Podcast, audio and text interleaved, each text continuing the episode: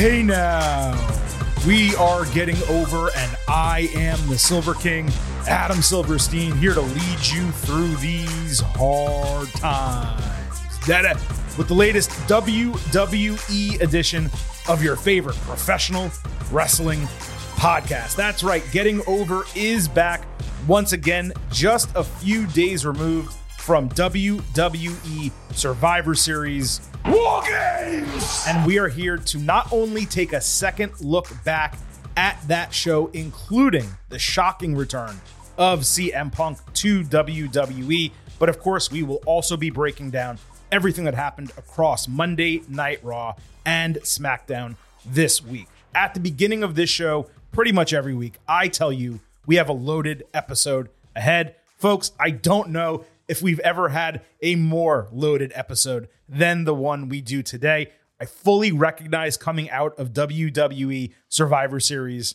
War Games! And I promise I'll stop with the drop. I know I overdid it on the incident analysis, but I understand coming out of that show, we promised you we were going to take a deep dive into CM Punk's return to WWE on this episode. And I promise what we're about to do is deliver for you. Before we get into all of that, allow me to kick this show off as we always do with a reminder that the Getting Over Wrestling podcast is all about Defy. So please, folks, stop being marks for yourselves and go back to being a mark for me. Please go back to being marks for the Silver King Adam Silverstein, yours truly, vintage, Chris Vannini, and the Getting Over Wrestling podcast. Visit Apple Podcasts and Spotify. Leave some five star ratings on Apple. Take a little extra time. Leave a five star written review. If you do, we will read it live right here on the show. And I've said so many times, I know how many people listen and I know how many reviews we have. Those numbers are nowhere close. We just passed Thanksgiving. It's been a while since we've had a new five star written review. Please, folks, leave those. They are super important for us. I would not mention it every show if they were not.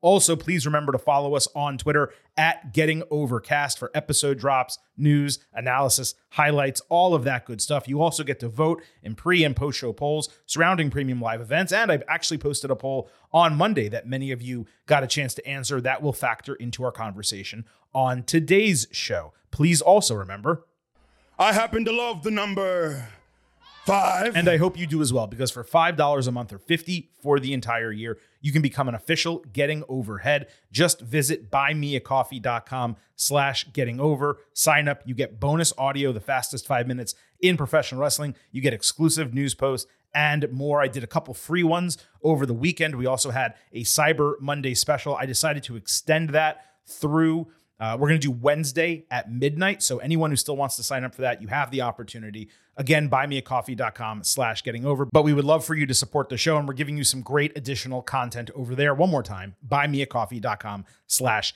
getting over. Now, normally this is the time I'd get right into the show, but we actually have a special thing to talk about today. I want to send a couple special shout outs to Sharon Shaked, and I apologize if I butchered that last name maybe Shakid, and her brother Tomer. They are two of our surprisingly many listeners who happen to live in Israel. And Tomer is in the army. He hasn't been home in a long time. It's his birthday this week. And considering Sharon DM'd us that we are quote unquote, Chris, the best podcast in the world, I mean, how am I going to do anything but wish Tomer a happy birthday and hope that he and their family remain safe over there in Israel? Thanks to both of you for being such loyal listeners. And I know this is a very minor thing that I can do, but both of you, we acknowledge you. Acknowledge. Acknowledge. Big acknowledgement right there. Acknowledge. And Chris, I thought some of the tweets that we got Saturday night all the way into Monday were really funny and interesting. They wanted us to talk about the show. One of them came from Mr. Brendan23 telling us we need to stop doing our real jobs and get into the instant analysis for Survivor Series War Games. That's how badly uh, some people wanted to hear that. Obviously, I got all of your tweets, everyone out there listening to the show, asking about CM Punk and Seth Rollins and Drew McIntyre, things that happened on Survivor Series, the instances of storyline that went down Monday night on Raw. We're going to talk about all of that today. I love the interactions.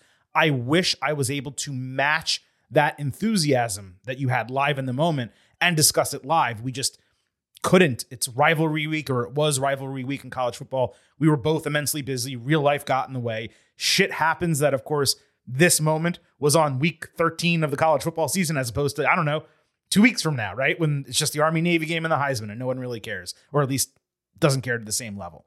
Shit happens. We're going to spend every ounce of time that we need to spend on it today. And Chris, I'm pretty pumped up for this particular episode. Yes, uh, th- there was a lot we wanted to talk about CM Punk more, but we hadn't fully processed it still because it was a bit bizarre. But also, we wanted to wait to see what happened on Monday, and we got a CM Punk promo. So now there was a lot more to dive into.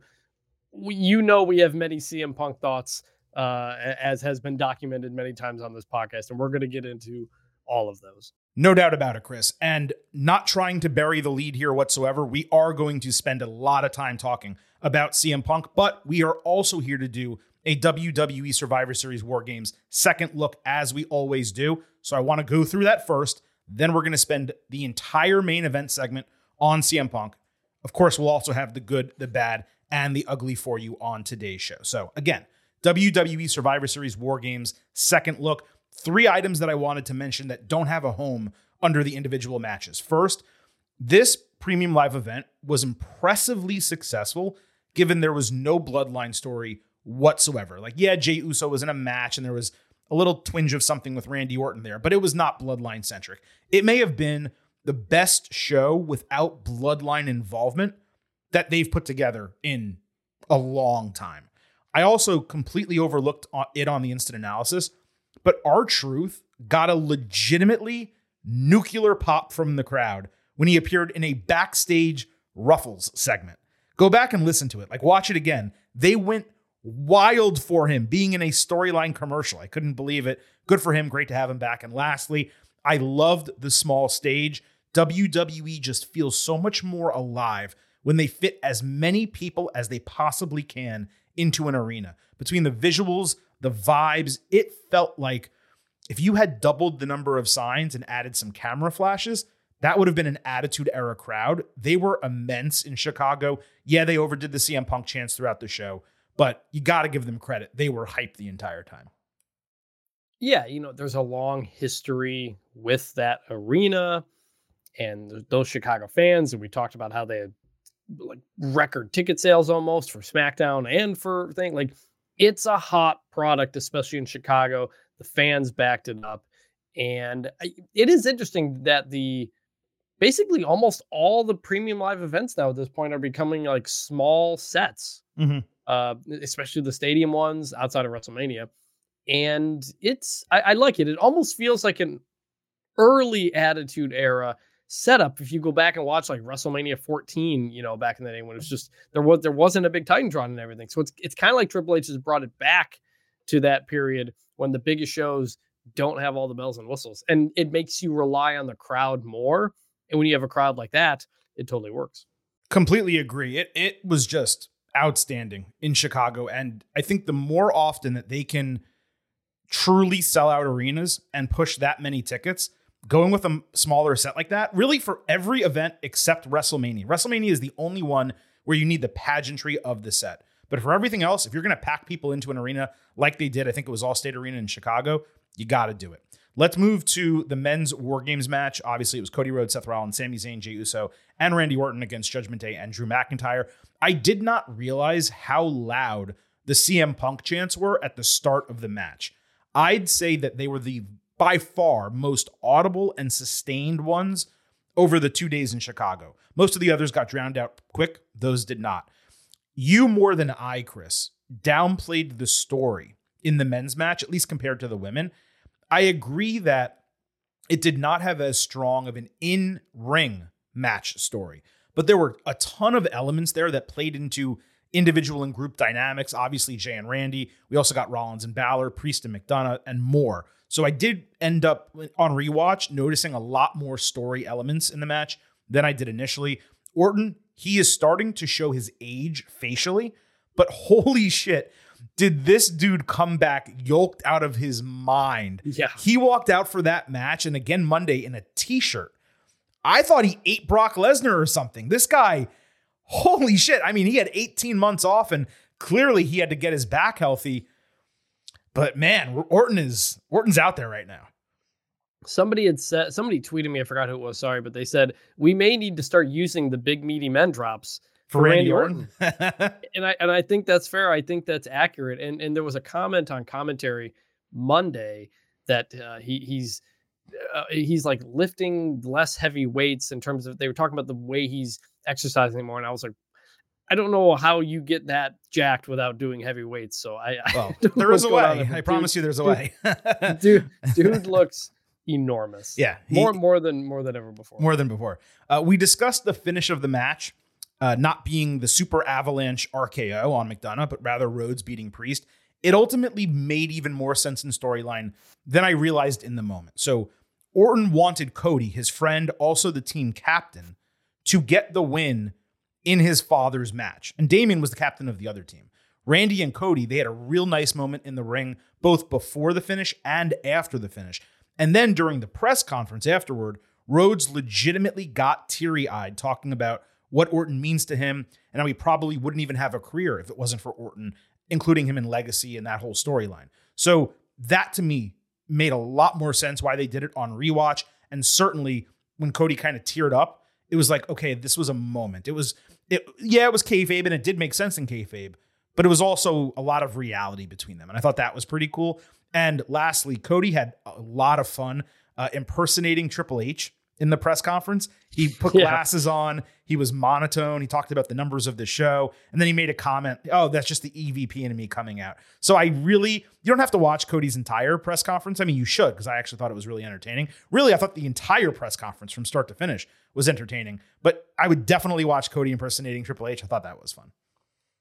And it was notable that they opened the press conference for Triple H. He normally closes it, and I imagine the reason was they wanted Triple H to address the CM Punk questions that he was going to get before anybody else. And yeah, it was Cody's press conferences are always really fun, and he does a really good job with them. Um, and yeah, I, I, I haven't rewatched the whole show. I've been extremely busy the last couple days, but uh, glad you pointed those things out. Yeah, for sure. And in terms of a grade, I'm at an A still for the match. I forgot if I said four five or four two five, but it, it was an A match, no question. Women's War Games: uh, Bianca Belair, Charlotte Flair, Shotzi, and Becky Lynch against Damage Control. I actually straight up, I rewatched this match twice. That's how much I enjoyed it. It's massively underrated as far as I'm concerned. Maybe the most underrated WWE match of the entire year. I don't give a shit usually about like cage match ratings, and the fact that Tony Khan ever references them is just such an eye roll to me. But I checked. I want. I was curious. What do most people think about this match? Those voters have it a full half point below the men's match, which I don't get. I thought this was easily match of the night. I'm keeping my grade 4.75 stars, A plus. The faces having the advantage and then dominating the final sequence. That's the only demerit. Everything else about the match for me completely worked. A fun detail I missed is Becky was the only one not dressed like the rest of her team. So she could stand out and be the individualistic type of person that she is. I also liked how they got Dakota Kai involved, despite her not being able to wrestle. Iyo Sky is the all time War Games MVP. She's the genius of War Games, the queen of War Games. You pick the moniker. The match completely changed its intensity level as soon as she entered and did that springboard missile dropkick. Her combining with Kairi Sane for the pop up insane elbow, that was my favorite single move of the entire show, even above the Super Avalanche RKO. I just thought it was so inventive and cool. Bayley was the MVP on Saturday. The wrestling was on point. The storytelling was perfect. They've done a great job with her the last couple of months. Uh, Iyo, Asuka, and Kyrie together, they look so damn cool. And yes, Chris, I double checked.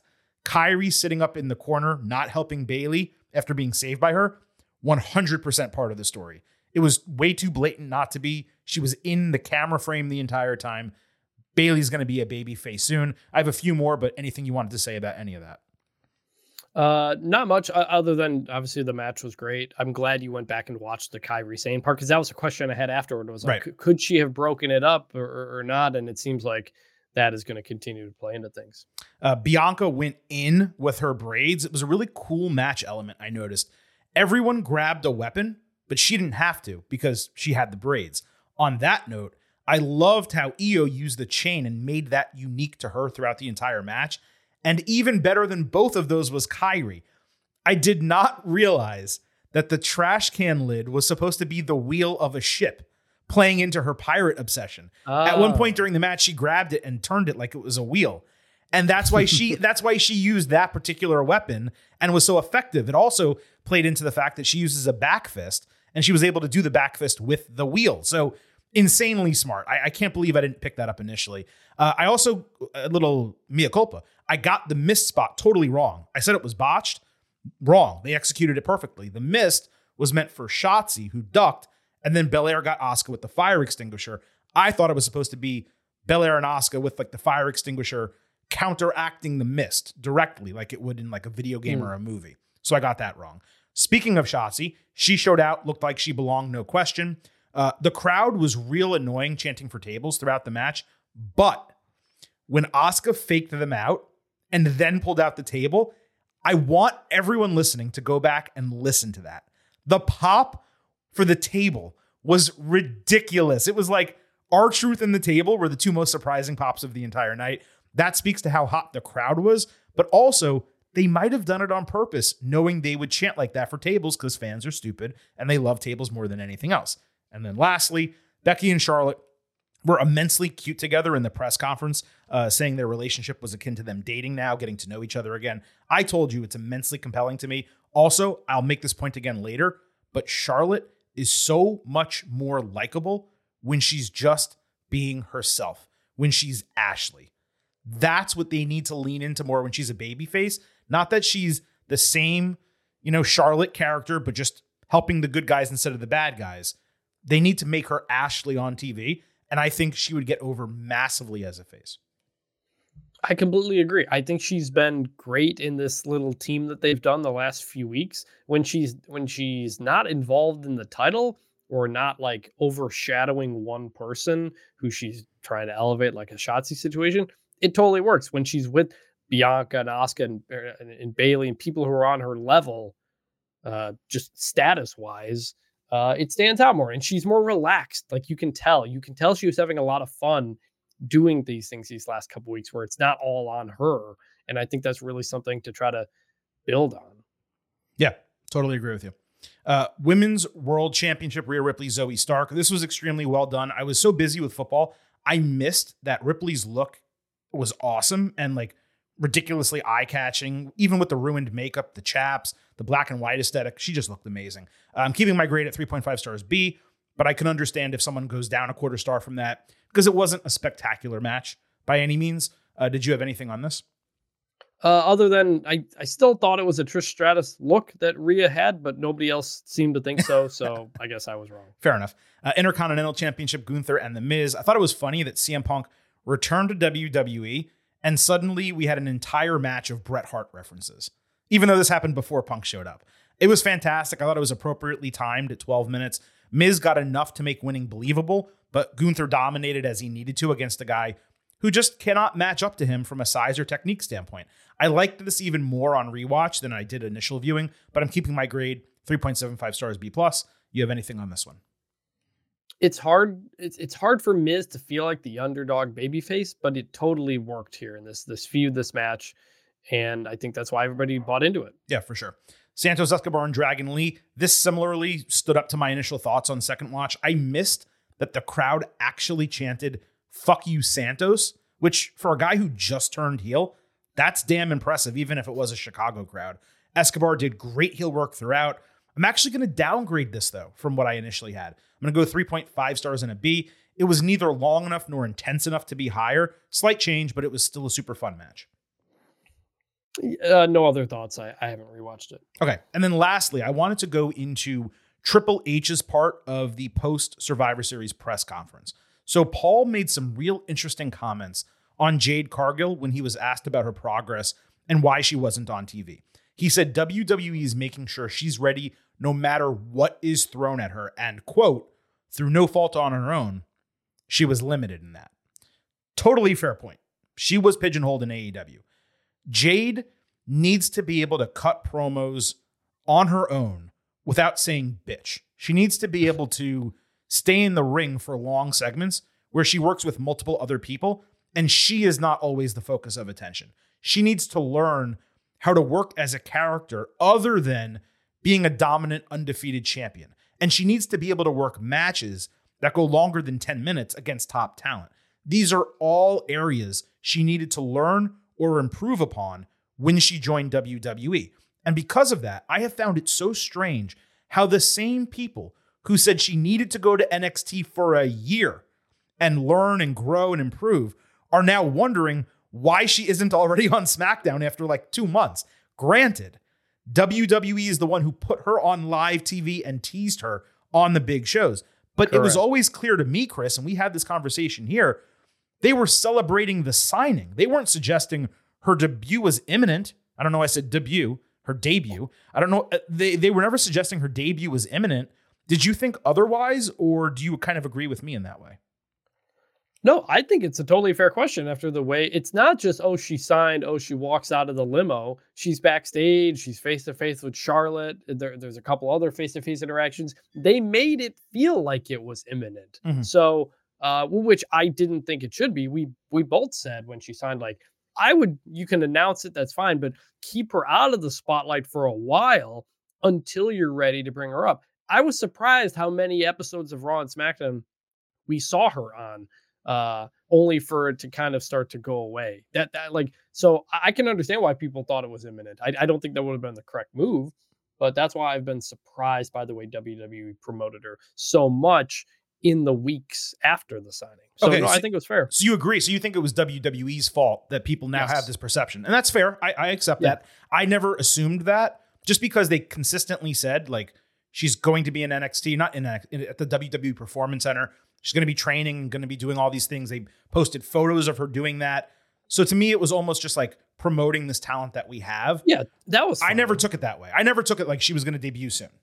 I didn't until they had her face to face with Charlotte and a couple other people backstage. Like it, it, it, wasn't. It was weeks after the signing they kept doing it. So that's why it felt like it was imminent. And I was surprised. I would. I, I didn't think she would have been ready. So uh, no, when when you're putting her backstage face to face with Charlotte and some other people and talking her up, like you think she's coming. She's on television doing stuff. It's not. Okay. It was a lot more than just an announcement. Fair enough. I'll totally take that. I also wanted to point out, I really did find Paul Levesque to be quite impressive uh, in this particular press conference. A lot of times he just kind of says nothing when he's being interviewed, but he was peacocking here. His chest was out. He was immensely confident in what WWE is doing creatively and how it's doing it. And I found this clip particularly interesting because it's something we talk about all the time. You know, these matches can be just um, action, action uh, extravaganza, but to me, that doesn't do anything. Um, it's in the storylines, and the action has to match it. A movie with just a bunch of crazy good CGI is not very good. Yeah, I mean, this is what we talk about all the time, right? Like WWE creative has been so much better now under Triple H, not just because more people are getting featured and the matches are longer and there's better wrestling and all this, but the creative doesn't insult our intelligence and the creative is woven throughout the fabric of the matches and everything that happens on television or on premium live events generally happens for a reason. That's going to be really important when we speak about CM Punk in a moment because of his main event promo on Raw Monday night. Now, Triple H was primarily talking about men's war games specifically here, and I do believe you could juxtapose men's war games. And I, am not going to make this show this this show and this podcast is not WWE versus AEW. Never has been, is never going to be.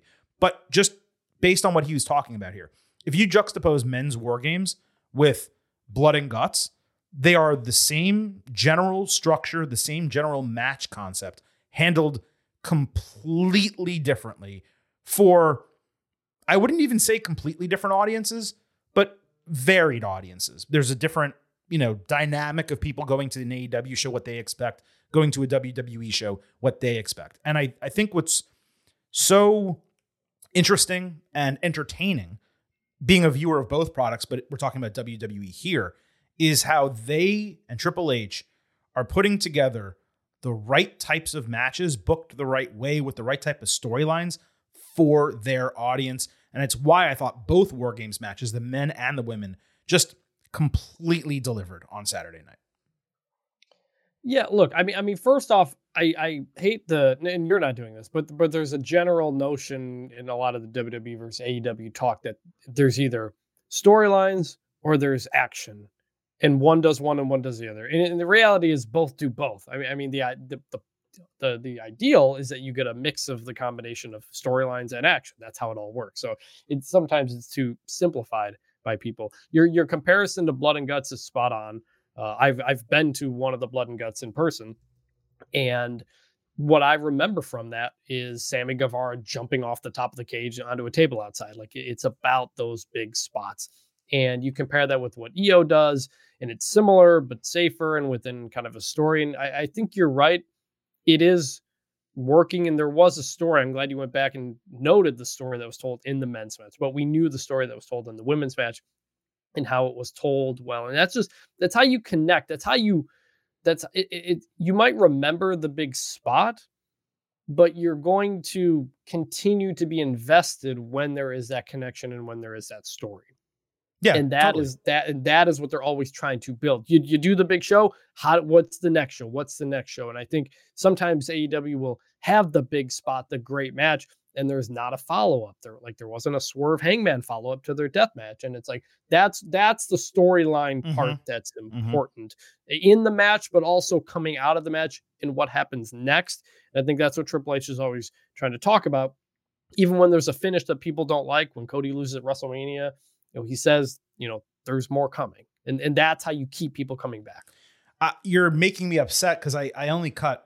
half of a clip that I originally had uh, for Triple H. That's what he said in the second half of the clip. He basically was like, it's not just about telling the story going into the match and during the match, but leaving enough elements that happen once that final bell rings, or, you know, in a post match type of segment that leaves you wondering, okay, what's next? Where is this going to go? And wanting to tune in for that. And that very much happened with War Games. We were questioning about Damian Priest and Drew McIntyre and and what happens with Judgment Day now, right? And then they gave us, which we're going to talk about momentarily, the Seth Rollins and Drew McIntyre stuff in the post match. And was that a work? Was that real? We're going to get to that, but you, you had all those questions coming out of Survivor Series, and what did that lead to? What did we all talk about?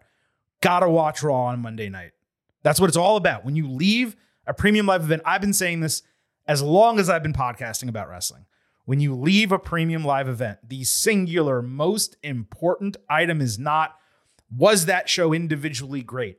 It is, do I want to continue watching the product? And do I have a passionate reason to make sure I tune in the following Monday, Wednesday, Friday, whatever the case might be? And Survivor Series War Games undoubtedly gave us that. With all of that said, Chris, it is officially time to move out of that second look segment and into the way we always start the Getting Over Wrestling podcast by sliding into the main event. This is the main event. So, as you well know by now, and if you don't already, surprise, CM Punk made a shocking return to WWE on Saturday night at the end of Survivor Series War Games. Now, we spent a good 15 minutes discussing the moment on our instant analysis podcast, but as I mentioned earlier, we promised to dig much deeper into that news today. And you know, here on the Getting Over Wrestling podcast, we always deliver on our promises. That's exactly what we're about to do right now. There are so many ways to unpack this story. We're going to take it in sections. Let's start with how CM Punk returning to WWE came about. Now, I can actually confirm reports this decision was solely in the hands of Nick Khan and Triple H. Vince McMahon was not involved, and only those required knew it was happening. This, let's be very clear, was the biggest WWE return since The Rock came back 12 years ago. Insane. However, Triple H was a bit disingenuous during the press conference when he shared how quickly it came together and how few people knew. WWE, let's be very clear, they had merchandise ready. They had an entire entrance package. They had a remastered version of Cult of Personality. Now, there have been clear hints on TV for weeks, and even if some of those were just done for fun, Triple H allowing them to happen meant he knew something was at least possible. And on that note about Cult of Personality, Chris, the remaster, I don't know if you noticed it, it's a different version of the track. it does not hit the same for me. It's like it lost its teeth. This isn't like another band covered the song. It's still Living Colour. Now, maybe I'm going to get used to it, and there's probably reasons that this happened. It's possible AEW has the rights to the original song for a period of time, or WWE had to use the remaster because Living Colour wanted them to. It's a nitpick, but I thought it was worth mentioning that it just, the song itself did not hit the same as the original. Completely agree. I absolutely noticed it. It doesn't, like you said, doesn't have the teeth. I didn't like I didn't love his AEW version either because it plays the longer, drawn out Yes. intro, which is how the actual song goes. Mhm. But it worked so well in WWE because it got right to the point. It was, you know, open your eyes. What do you see? Like we get into it. It was too delayed in AEW, and now you've got the one in WWE that doesn't feel right. Every, I'll, I'll just start off the top of this. Everything about CM Punk's return on Monday Night Raw felt weird. Like just just weird. Not good or bad necessarily just weird from his shirt his haircut the music. Yeah. it just all was different than the last time we saw him in WWE and the song the entrance music a, a definite part of that. I'm very curious as to why but you're right it's not quite the same thing and I I don't like it as much the Yeah. the original completely worked Now we're gonna get to Raw, I promise you, but it's gonna be a while. So we're still talking Saturday and the fallout from Saturday. I can also confirm reports just to wrap up this little section, like I promised, uh, that the wrestlers involved in the men's War Games match, 100% to a person, knew that Punk was showing up. I have two sources confirming that. This pokes into something that we're going to talk about in a minute. But Triple H is smart enough not to make a move like this without ensuring that his roster, at least those names who matter the most, are on board. He's not stupid enough to like lose current stars or ruin locker room cohesion, which Yes. is better than it's been in who knows how long, right? Just to bring Punk aboard. Triple H respects the wrestlers. He respects them as coworkers, as peers. He understands the importance of backstage harmony. It's what we hear about constantly as one of the reasons why the product has turned around so much beyond the creative improvement. And that's hugely important as we continue in this segment to contextualize this return. Yeah, are, you telling me that Seth Rollins flipping out on CM Punk the way he did was uh, actually part of the show? uh, you're right. Like, of, of course they were. You're not going to surprise people in the ring with something. This is a professionally run Correct. Operation. Uh, of course they knew, and you're right. The the thing to remember about the Triple H press conferences, and like you said, like we got to remember, he's a wrestler.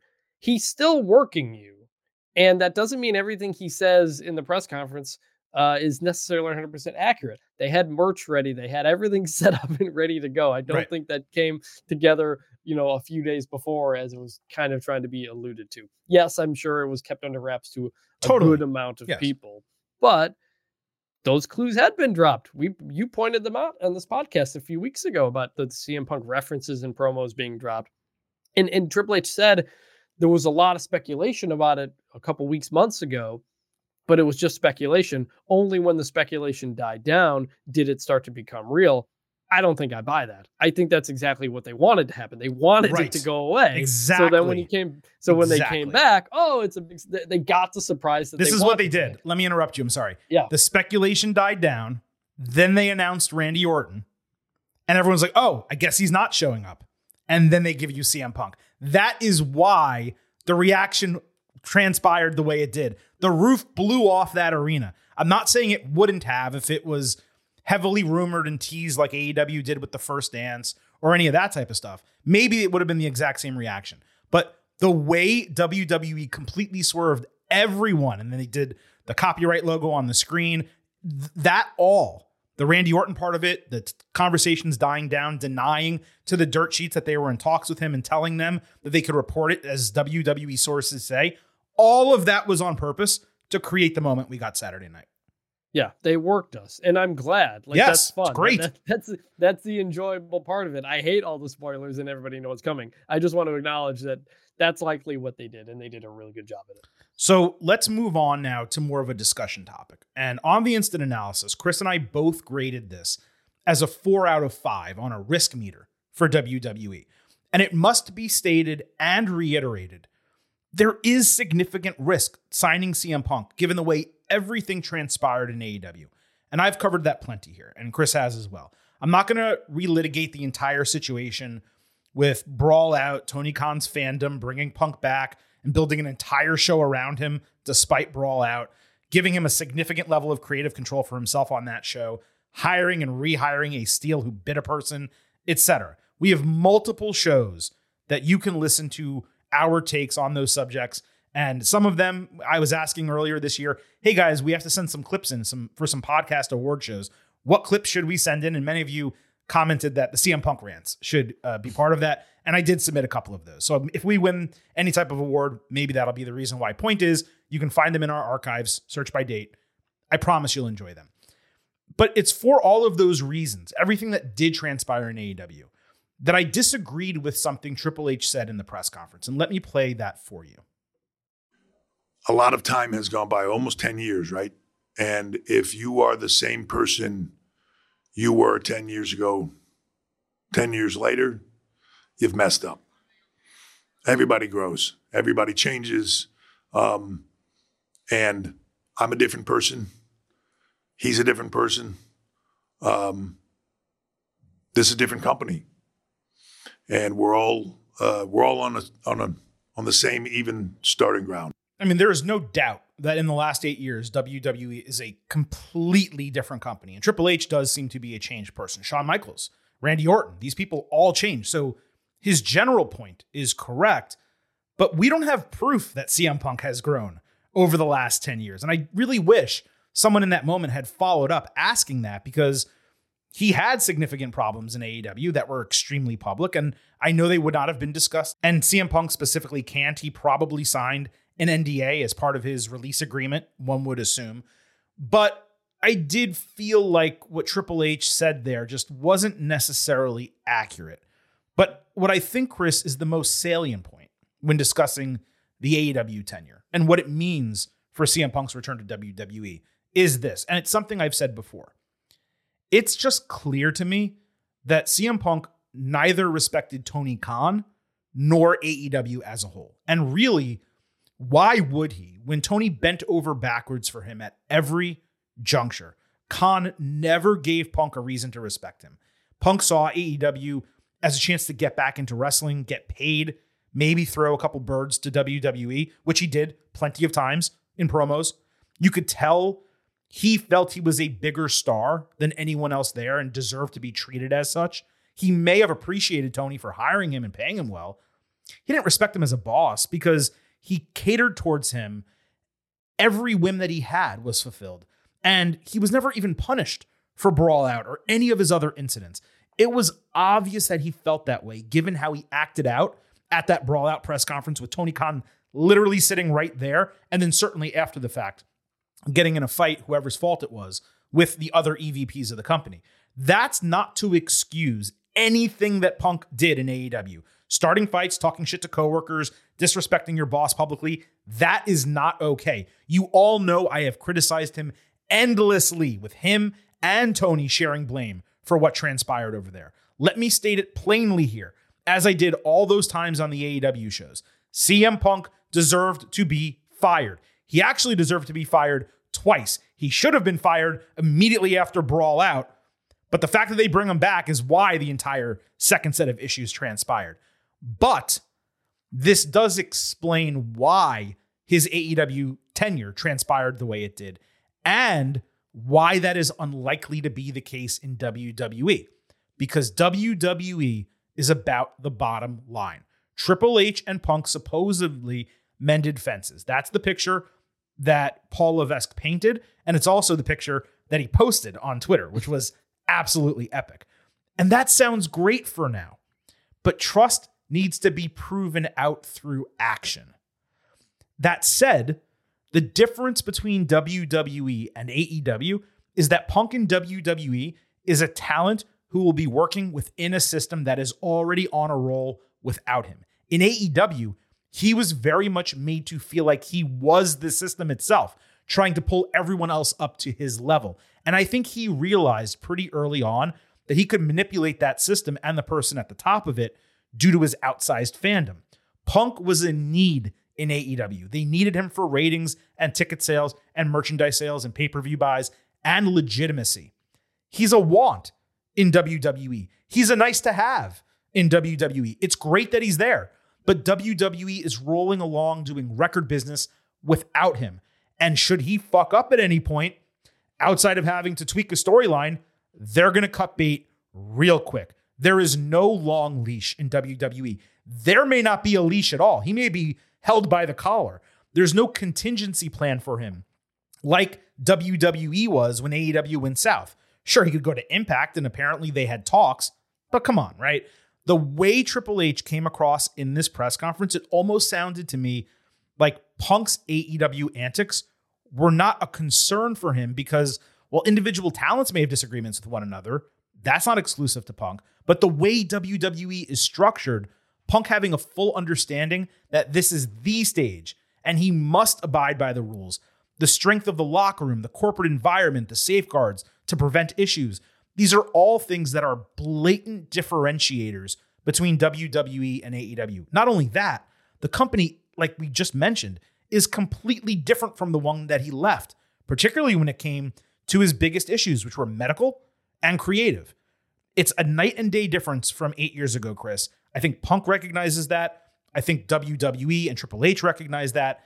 And that is why I think there's risk involved. And it's totally fair to say, hey, this guy needs to prove that he's trustworthy. He can't just say it, it's all lip service. But that is why this has a greater chance of working than his time in AEW did. Yeah, going going back to the the change part.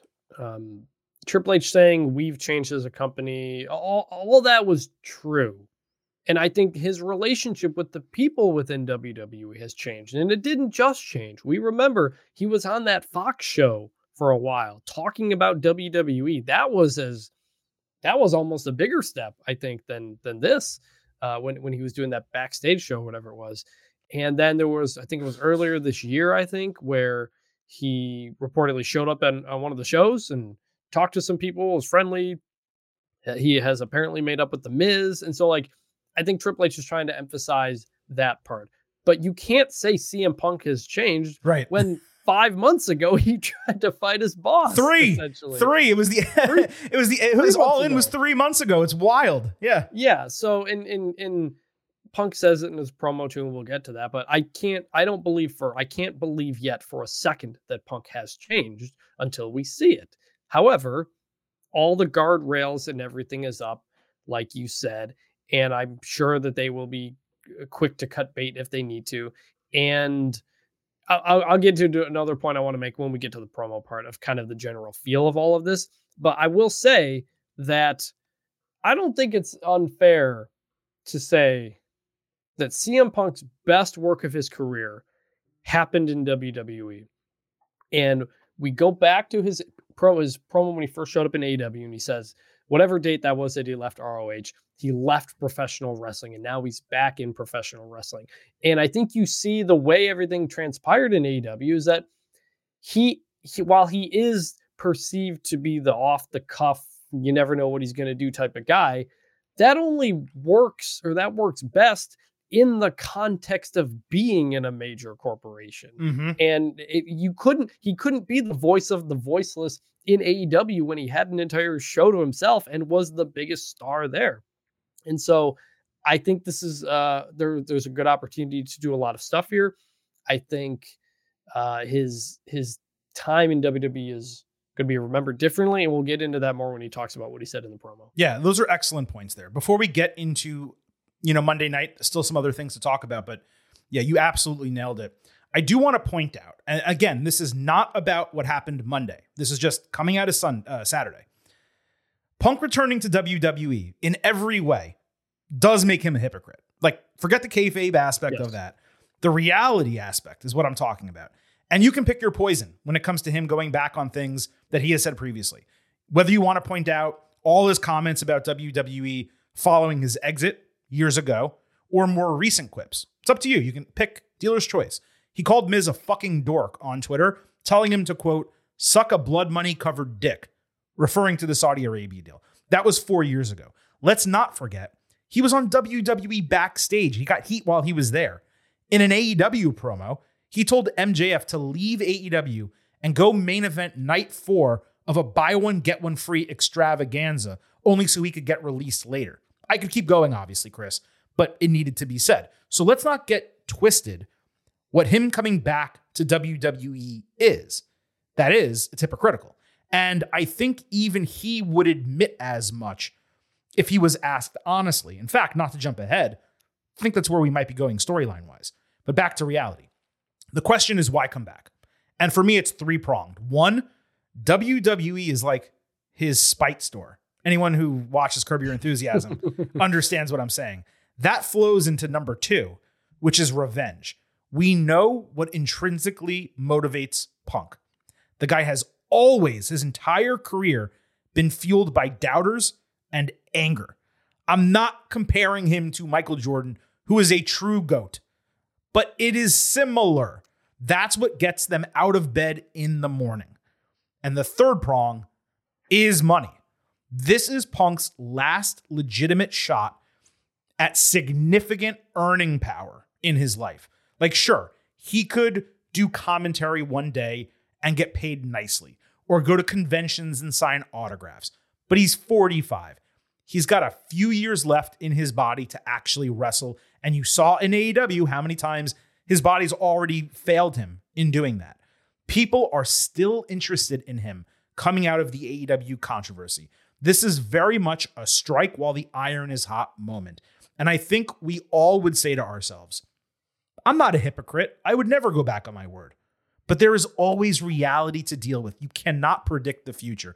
And when you combine, hey, you can get even with Tony and AEW with, and we'll pay you millions of dollars. That's really tough to turn down for a guy like CM Punk. That, that so uh, going back to the hypocrite part, yes, it is completely hypocritical. Uh, CM Punk, perhaps more than any other wrestler in history, has a fan base that has a parasocial relationship with him, Mhm. and that what happens to him impacts them personally. Yes. And I've seen a lot of fans online who felt that CM Punk more than any other wrestler in the last 20 years they identified with. And for him to go back to WWE after all the things he said and did, let them down. And that's completely understandable. It's also why I recommend not having parasocial relationships with celebrities. Uh, one other thing, going back to the change part, a lot of the change that has happened in WWE is because of CM Punk. The way he left in the podcast that he put out with Colt Cabana before everything blew up there, like that did lead to legitimate changes within WWE, the lawsuit with the doctor, and all kinds of stuff. So, so th- it was necessary, and he is coming back to a new place. And so, yes, he is completely being hypocritical here. I think I'll I'll just say it here. And, and to your point about this being CM Punk's last big run, the best way I've seen this situation described, and I think it's perfect. This is CM Punk's Vegas residency. This is the mm-hmm. gonna come back, play the hits, make a lot of money, try not to ruffle any feathers because it's a pretty good deal. And everyone's going to get what they want, and we don't have to do anything out of control. I think that's what this may end up being uh, because of his age, because of everything else. And that may be a pretty good deal for everybody. Did you see the uh, Elvis movie? I did. Great movie. That great movie. That was massively depressing. Like you, like I'm, not- I'm not, yeah, that's the first thing that the way I'm contextualizing it. I know there's plenty of people who do Vegas residencies, big time singers and magicians. and Britney. I get it. Yeah, Britney. Well, that talk about depressing. Uh, but the Elvis thing is what immediately popped in my head when you said that, and yeah, that would certainly be depressing. But it's a good point. It, it is a parallel where it's like this is the last chance. It's I don't think he's going to be a full time wrestler. You know, AEW he was there every single week. I think he's going to be on a relatively limited schedule. Maybe not Brock Lesnar limited, but limited. And we already discussed previously. We won't spend more time on it here. What I suggested and what you mostly agreed with, I think, about like he should be on the Lesnar schedule, not be backstage a lot, have singular feuds and storylines, use them and then lose them. Like that would be the best possible way. But I digress. Look, we spent a lot of time addressing Punk's appearance at Survivor Series on the instant analysis. What we did not really get a good opportunity to dive into was what happened off the air in the post match. So let's address both of those quickly before we get into the kayfabe of it all starting on Raw. So after Survivor Series went off the air, the faces exited War Games and Seth Rollins went off on Punk. He was screaming, yelling, cursing, saying fuck you, and flipping him the bird. And while doing this, he was being held back by Michael Cole and Corey Graves. Now, if that doesn't tell you all you need to know, allow me. This was a clear work in the moment, and it was genius to execute it that way. So similar to what WWE did with Bray Wyatt and the White Rabbit. They allowed the internet and social media to drum up controversy and promote for them, and they doubled up here because what Rollins did could not have aired on TV because it was so vulgar. The most obvious indication was how Rollins was calm one minute and then snapped the next. Then you had Cole and Graves holding him back instead of, you know, security guards. Also, just thinking about it logically, Rollins is a professional. He would never melt down like that in front of a live crowd. And his wife wouldn't be smiling and laughing in the post show press conference if her husband was that upset. They would have stormed out of the building. Best of all, is probably where the storyline is headed. People badly wanted AEW to capitalize on the CM Punk Elite Heat for a storyline after he returned. They never did because they couldn't work together. This seems to me, Chris, like it's going to be WWE's version of that. It's a work and it has a chance to be awesome if they execute it properly. Well, like we said from the beginning, when Punk came back the second time at AEW, as soon as he came back and he wasn't in a feud and storyline with the elite, it was doomed. That was the hottest thing you could possibly do with CM Punk at that time. They couldn't do it, they wouldn't do it, whatever the reasons are, and it was never going to work. And so now WWE setting up a situation where we try to have real animosity between these two guys, and you know what? We're going to lean into it, and we're going to make a lot of money with it. Yep. And that is how pro wrestling works. That's how pro wrestling has always worked you come together for the money. That's what Triple H said in the press conference. That's what Cody Rhodes said in the press conference. And you're there to do business. Yep. And Seth Rollins knows how to do business.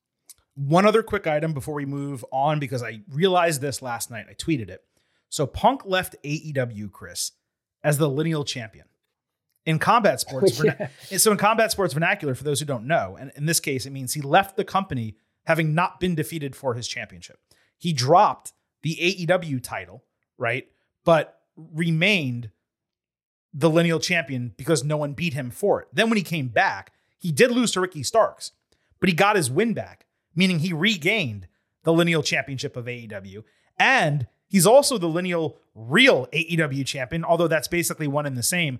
That title with the X was basically meant to represent the lineal championship. So the first person who beats Punk in WWE will be the first lineal AEW champion who is not a member of the company. I find that so fun and it's going to be something to track going forward because who the hell knows who that could eventually be? Like it could be Bron Breakker in 5 years, you know what I mean?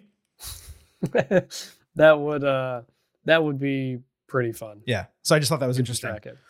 Back to Saturday night. Uh, the other post match happening that drew a lot of interest, pun intended, was Drew McIntyre. We saw video of him storming out of the ring holding his face, and there was one report from PW Insider that he slammed his locker and made a scene when he was leaving. This was immensely peculiar to me. So let's rewind a little bit. Before Survivor Series, PW Insider came out with a report about McIntyre's contract situation, basically saying he's got about six months left. We've been reporting that. They haven't really negotiated yet. And then they got into a bunch of personal stuff that was known about McIntyre, but I don't know that it was appropriate to be part of a news story about a guy's contract, something that happened personally where he may want to take time off. He might want to take time off anyway and just be a free agent and then maybe push WWE to pay him more, kind of like what Johnny Gargano did, something like that. PW Insider, let me plainly state, I respect them, and they are generally nails as reporters about wrestling. But they've been carrying the water for this McIntyre contract story for like six months now, despite him having six months ago, a year left on his deal, and now still six months left. And as I've previously reported on buymeacoffee.com slash getting over, I'm hearing completely different things about Drew's talks with WWE and the expected offer that he's going to receive. But anyway, on the back of the post match report, McIntyre storms out, and we get that reported by PW Insider, the same place that did the contract story earlier in the day. If you watch the clip from the arena, Drew actively waits for the cameraman to give him a signal that it's okay for him to pass without interrupting the production. There was no reason for Drew and kayfabe to stick around in the ring. He was mad at Judgment Day. He did take two huge moves to the face. He may have legitimately been hurt. And he walked out of both Clash in the Castle and SummerSlam the exact same way. But I find it strange that only one outlet has reported this, saying they think there's actual animosity, something going on, and there's been no clarification since. And then you get to Sunday at a house show, and he somewhat, by the way, why the hell did they have a house show on Sunday? But he somewhat addresses it in a promo. And then Monday night, we're going to get to the details in a little bit, but Rollins and McIntyre both refer to the post match incidents at Survivor Series. So I really do feel, Chris, this was the same situation as Seth. Triple H and WWE working the dirt sheets with a post match bit that played into kayfabe. I could be wrong on this with Drew, but that is what I felt, and that is what I believe, you know, coming into Raw. That's what I believed coming into Raw on Monday night. Yeah, my thoughts on Drew are, are what they were in the instant analysis, which was again, guys aren't going to do these types of things out in view of everybody if it's real. Um, that again, Drew McIntyre is a professional; he knows what he's doing. The backstage stuff, I, I don't know. Like you said, the, the, contract reporting has been a little bit weird. I think it was uh, Drew or Triple H or both of them at one of the press conferences a couple shows ago. It was it was Triple where, H. Yeah, it was like, yeah, I don't know of any uh, animosity basically or anything going on, so he kind of dismissed it as well. Um, yeah, but again, Drew shows up on on Monday doing stuff, and so it's I think it's pretty clear that this is everything's fine. Yeah, at and, least for now. And Triple H also was like, eh, what, what you're referring to. He was like, I really don't know what you're talking about. We love Drew, and we have big plans for him, and we don't anticipate him going anywhere. So, like, okay, maybe he hasn't signed a contract, but the way he's being pushed, Chris, the type of character work he's getting to do on TV, you don't do that with someone that you think is leaving in six months.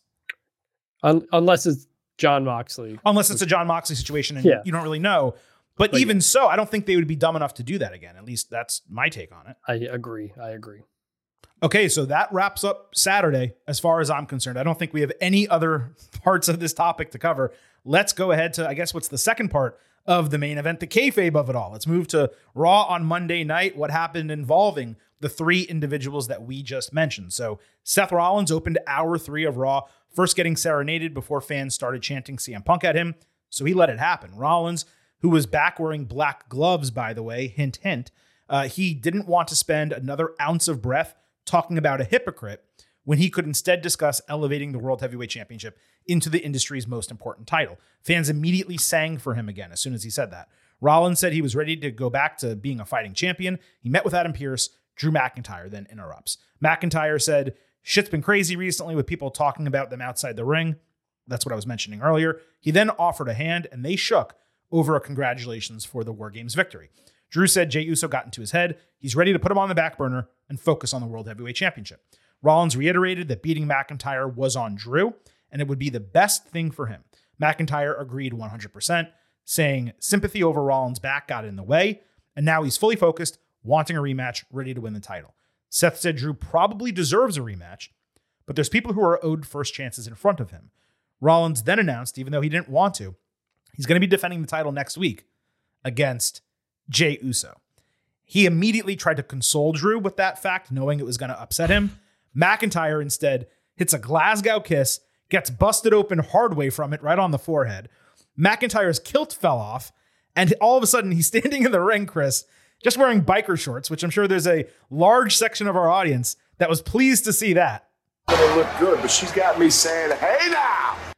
So he grabs Rollins' head. He screams at him because he beat Jey already. Jey made the save. He did the Rock's punches, and the faces double super kicked McIntyre to end it.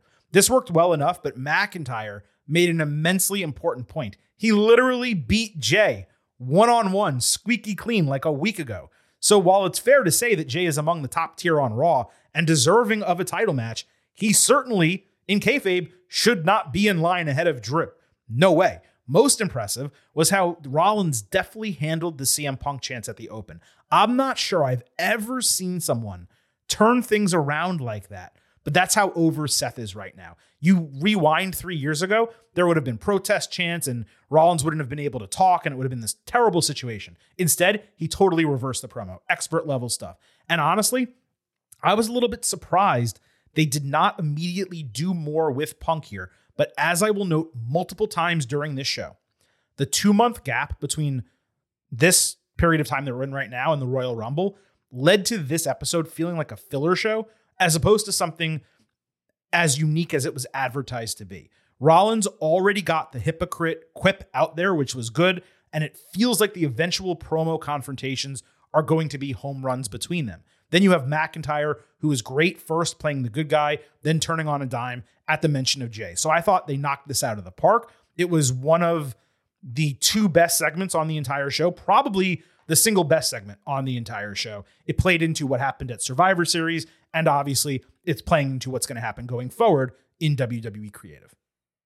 Regarding Rollins and Punk, you know, this was, like you said, it felt like a much bigger than normal episode of Monday Night Raw, which we never really got into, but I, I know a lot of I saw a lot of AEW fans in my timeline watched basically the entirety of Raw because they wanted to see what the CM Punk situation was.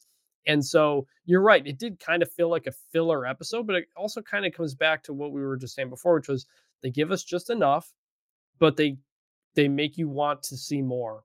And that more is going to be the Rollins Punk confrontation at some point when that happens. We don't know. Um, the gloves when you when you say when you when you point at the black gloves, are you yeah. talking back to like his Shield days or something? No, uh, Visionary. What do you mean? So when he was the Visionary or the Architect, I'm trying to remember which one it was. But when he was booked under McMahon, I guess when he was still a heel, I guess he was wearing the black gloves, and then there was a point during a match.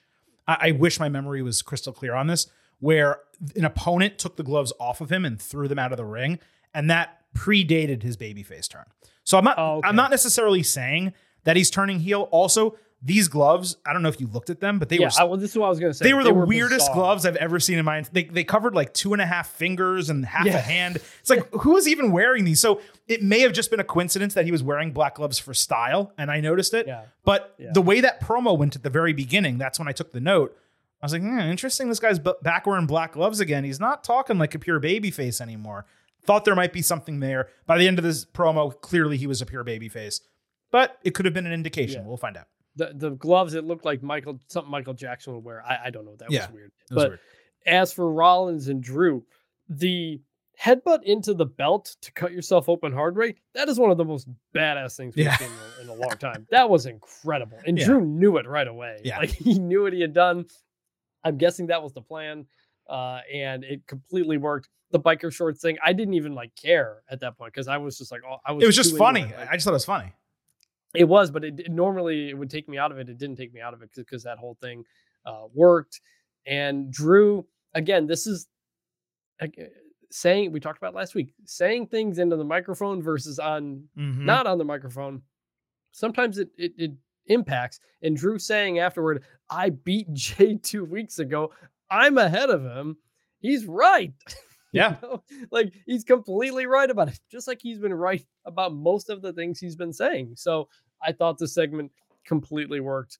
And I'm look I, I assume we're going back down this road again. I'm not sure how, but uh looking forward to it. It was a great follow-up to get us back onto this path. It was, I agree. My biggest issue about a potential Rollins Punk feud happening soon is that it absolutely does not need the title in any way, shape, or form. And right. I would have yep. set that in motion immediately on Monday night, creating a storyline with Damian Priest cashing in the money in the bank briefcase over the next couple of weeks.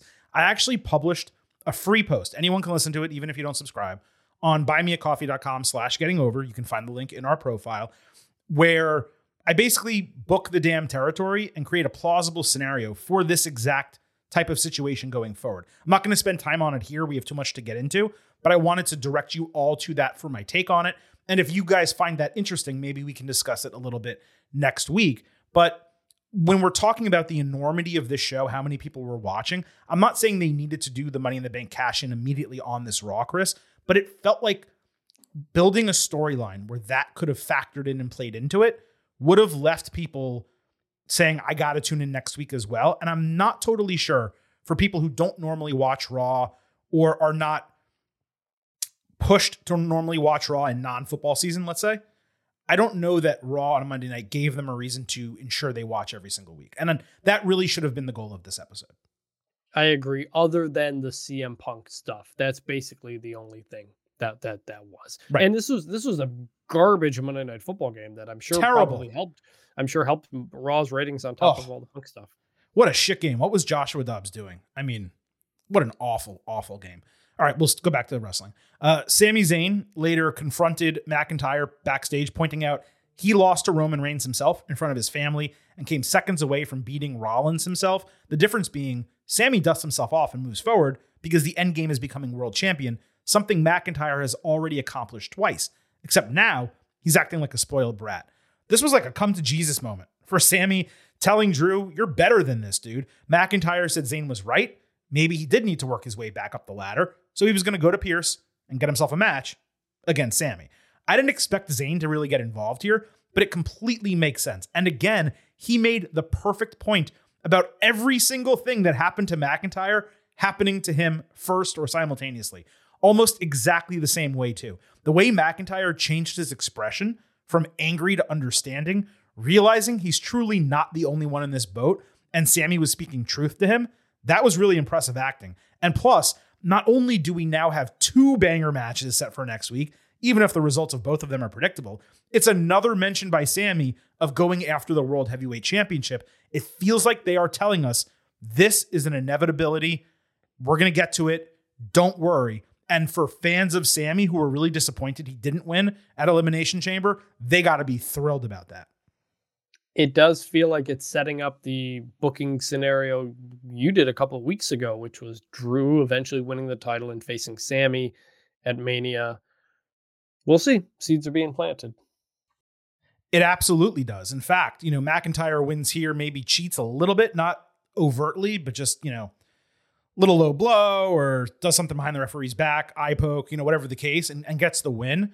Then you potentially now have Sami as a legitimate contender to win the Royal Rumble.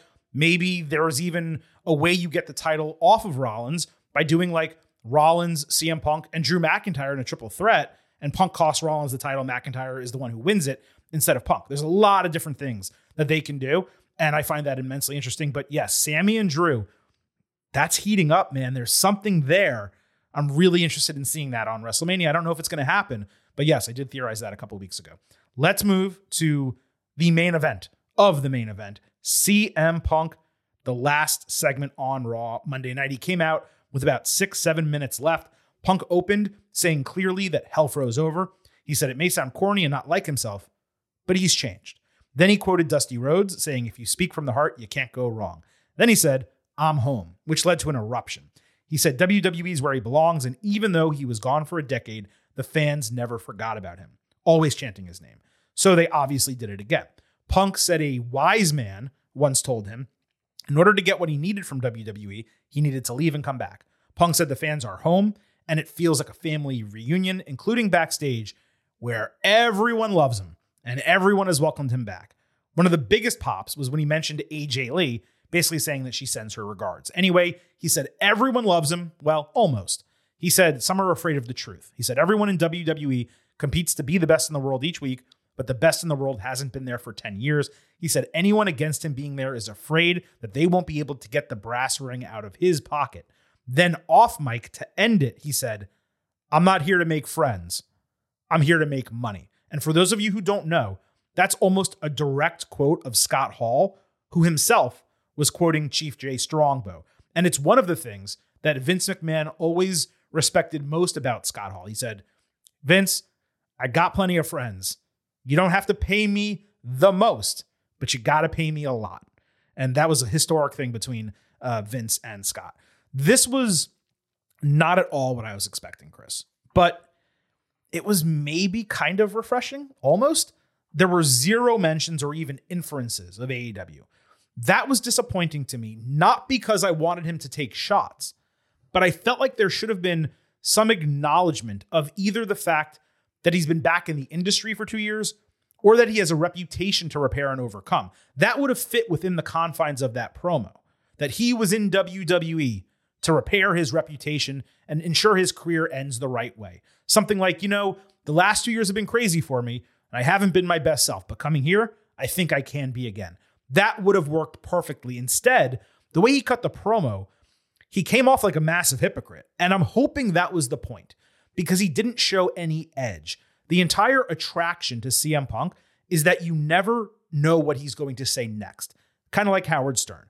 Yet he came out as happy go lucky, pleased to be home. He was given six minutes, a truncated time period where he really couldn't say much of anything. It was such a womp womp conclusion to a three hour show, given how highly anticipated the moment was. And I do truly believe that his time was cut a little bit and the segment was supposed to go a little longer. For me, Chris, and I'll let you get in here, there's a difference between the content and the context because WWE's booking is so strong and Punk is so talented on the microphone that there's no way the idea behind this was hey, Phil, go out there, tell everyone you're happy to be back. yes. And we'll figure it out next week. So I'm going to get into the context part in a moment where I do think this has a chance to deliver massively.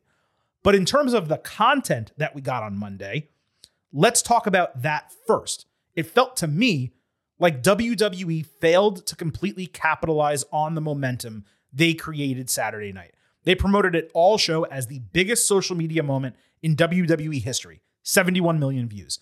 Huge happening. People on fire all day Sunday and Monday going into Raw.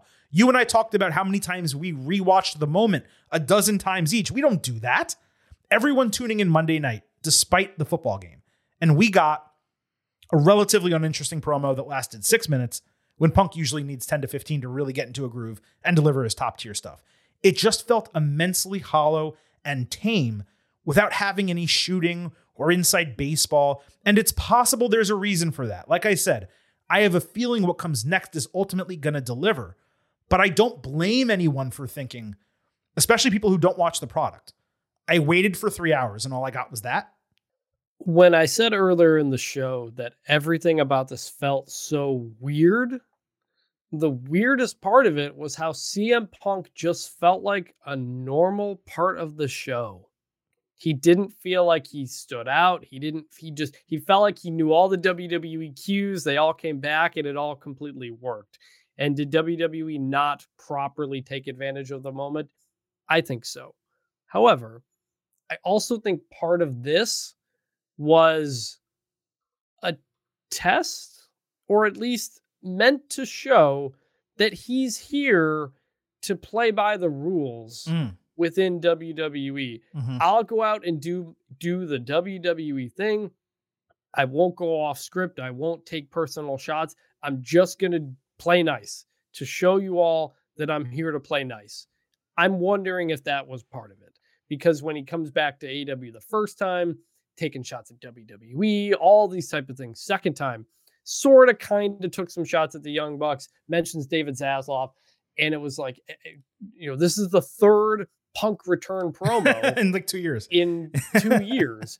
And Yeah. so a bit of the shine was also taken off of it. Yep. It doesn't feel like CM Punk gone for 10 years is back because we just saw him cutting this promo like less than a year ago Right. in a different company. And so I think that was part of it too.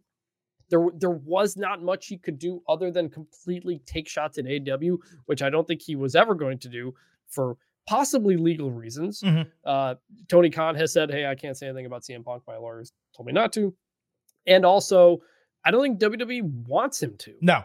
You know, like like th- like WWE. I think at this point, with where it is and where AEW is, is going to treat AEW like it's a TNA type of thing, as opposed to when it was competition back in 2019 or so. Right. You know, you throw BTE and the Young Bucks and stuff in the Cody documentary, but you present it as a way of like, I went down to the minor leagues and now I'm back up here. And so there's no reason for CM Punk to take shots at AEW because it's only going to elevate AEW, which is currently in a weakened position. There's no need for WWE to do that.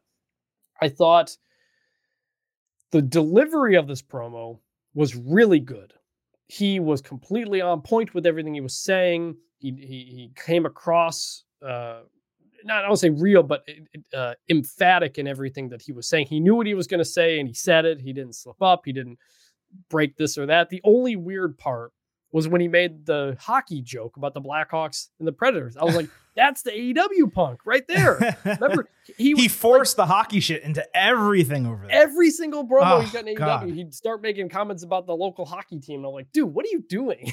I just I find that, that was, so funny. Let me let me quickly state. Yeah, I find yeah. that so funny that he does this because if it was the NFL, then everyone loves the NFL. I mean, I know there's some people who don't like football, but like everyone, hockey is such a niche sport still. I know it's a professional sport. I know it's gaining in popularity. And if you're a hockey fan, I'm not insulting you.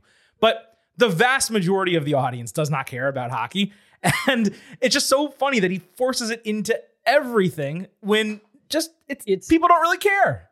It's the moments when he's breaking what he it, it, it pulls you out of the moment. It does. Yeah. Fans actually booed him for it. They did, which was good. Of course they did. Like yeah, which is weird. Like you don't need to he was on fire, I thought, generally in terms of the delivery. That just kind of pulled it off. But other than that, it was very paint by numbers. And I think possibly to show that he was going to be able to do a paint by numbers type of promo.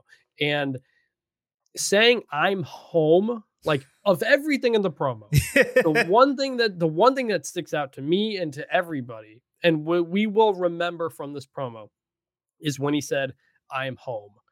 I could not believe he said that after everything he had said about WWE when he was over in AEW to just straight up say, I'm home. Yeah, I can understand why AEW fans would have been pissed about that because that's spitting in their face after everything he said what AEW was supposed to represent. And so that that that's why this whole thing just felt weird.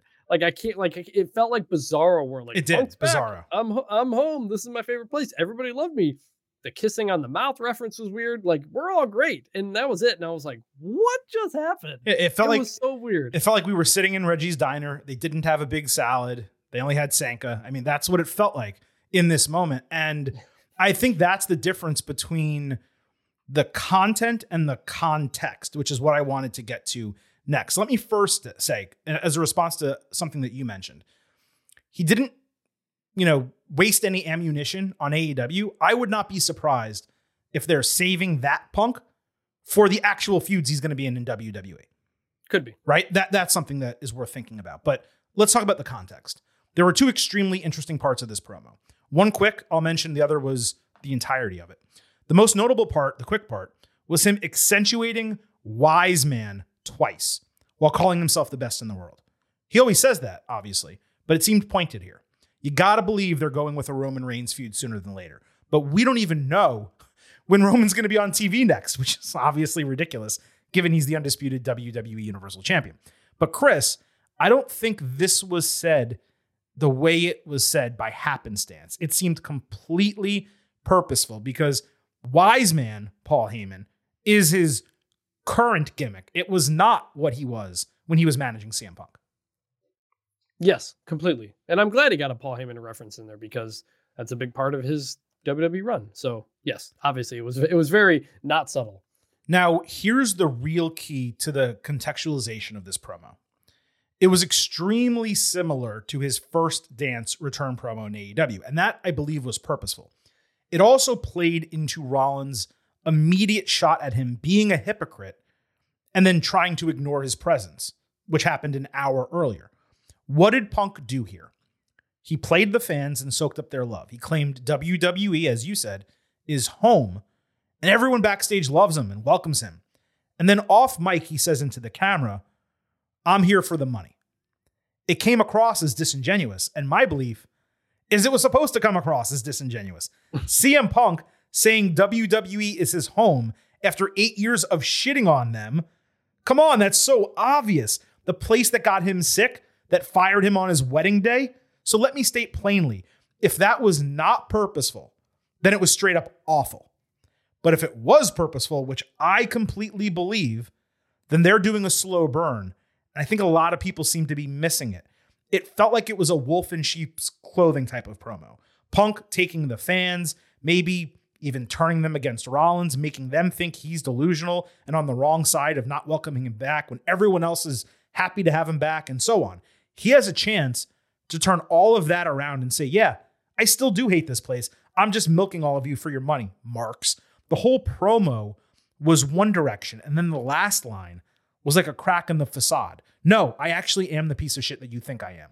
If you watch it back, the cameras purposely got in position, got into his face, and waited just long enough for him to say that line before the show ended. That was the key to the entire promo. Basically, to be shorter on it, he was gaslighting everyone. And yes, I could be wrong about this. Maybe it was hollow and purposeless and boring. I don't think I am. I think they meant to do it that way. I don't believe that was the right decision to capitalize on all the momentum they had. But what have we been speaking about this entire show so far? Triple H and his creative, how everything they do is purposeful. There's no way that in the main event of his first WWE TV appearance in eight years, they had CM Punk go out there and cut an I'm happy to be here promo for no reason other than to say I'm happy to be back. I don't believe that. Not not in this WWE. Yes, I, I agree with you. The the thing is like what worked about that line, that line basically like negated everything you just said. Exactly. Really. It was basically like, hey, between I said this for the crowd, got the cheers. Hey, between you, between you and me, I'm just here for the money. And so you can take that any way. You could say that's kayfabe, and that's just going to become the storyline. You could say it's real. And he, you know, when he went to AEW, he wanted to be locker room leader, mentor to the young guys, all that kind of stuff. And here he's just saying, I ain't doing it. I ain't doing any of that stuff. I'm just here for the money. So like you could take it a lot of different ways. And yes, I, I do think that was likely purposeful. Mhm. And it does what we keep saying, which is makes you want to see what happens next. I would have loved to see, like, just think about all the CM Punk questions and things we need to get to. We need to get to Punk Rollins. We need to get to Punk Heyman. We need to get to Punk Cody. We need to get to Punk Triple H at Roman some Reigns. point. Do we get into that? Roman Reigns. Uh, When Punk left AEW, when left WWE and he goes and shits on Roman Reigns on that podcast, that set Roman Reigns back a long ways Oh, yeah. back. That turned a lot of people on him uh, against Roman for a long period of time until he got to where he is now, and he has the the uh the the needle mover Mhm. uh shirt. That's a reference to something CM Punk said. So yeah, Absolutely. like there's a there's a lot we got to get to, and I really wanted to get into some of that here. They just gave us a teeny little piece, and I just really really hope he's on his best behavior and it doesn't blow all up before we can get to some of that because there is a lot of money to be made in all those things I just said. Yeah, there's no question about it. You're totally right. So let's just say this leads to Punk and Rollins, and let's say they do it at WrestleMania. I pose this question to our listeners on Twitter at Getting Overcast. If you have Punk Rollins and Becky Lynch, Rhea Ripley, which we're we've been saying for months, should be the main event of night one of WrestleMania 40. Which match should actually take that spot on the card? I want to know your thought, Chris, and then I'm going to read our listeners' answer. Between those two matches, which one should main event? night one of night one? WrestleMania. If if both of those matches are happening, Punk Rollins, whether for the title or not, Becky Lynch, Rhea Ripley, which one should be the main event of night one? I do want to caveat that, uh, you know, one of these may be a lot hotter than the other when we get to close to Mania and our decisions change. Sure, you know, like absolutely. things can things can change. But on its face right now, I think I would do CM Punk. As as lazy as it kind of feels to say it, Mhm. Punk Rollins, Punk finally main eventing WrestleMania without being one of his things.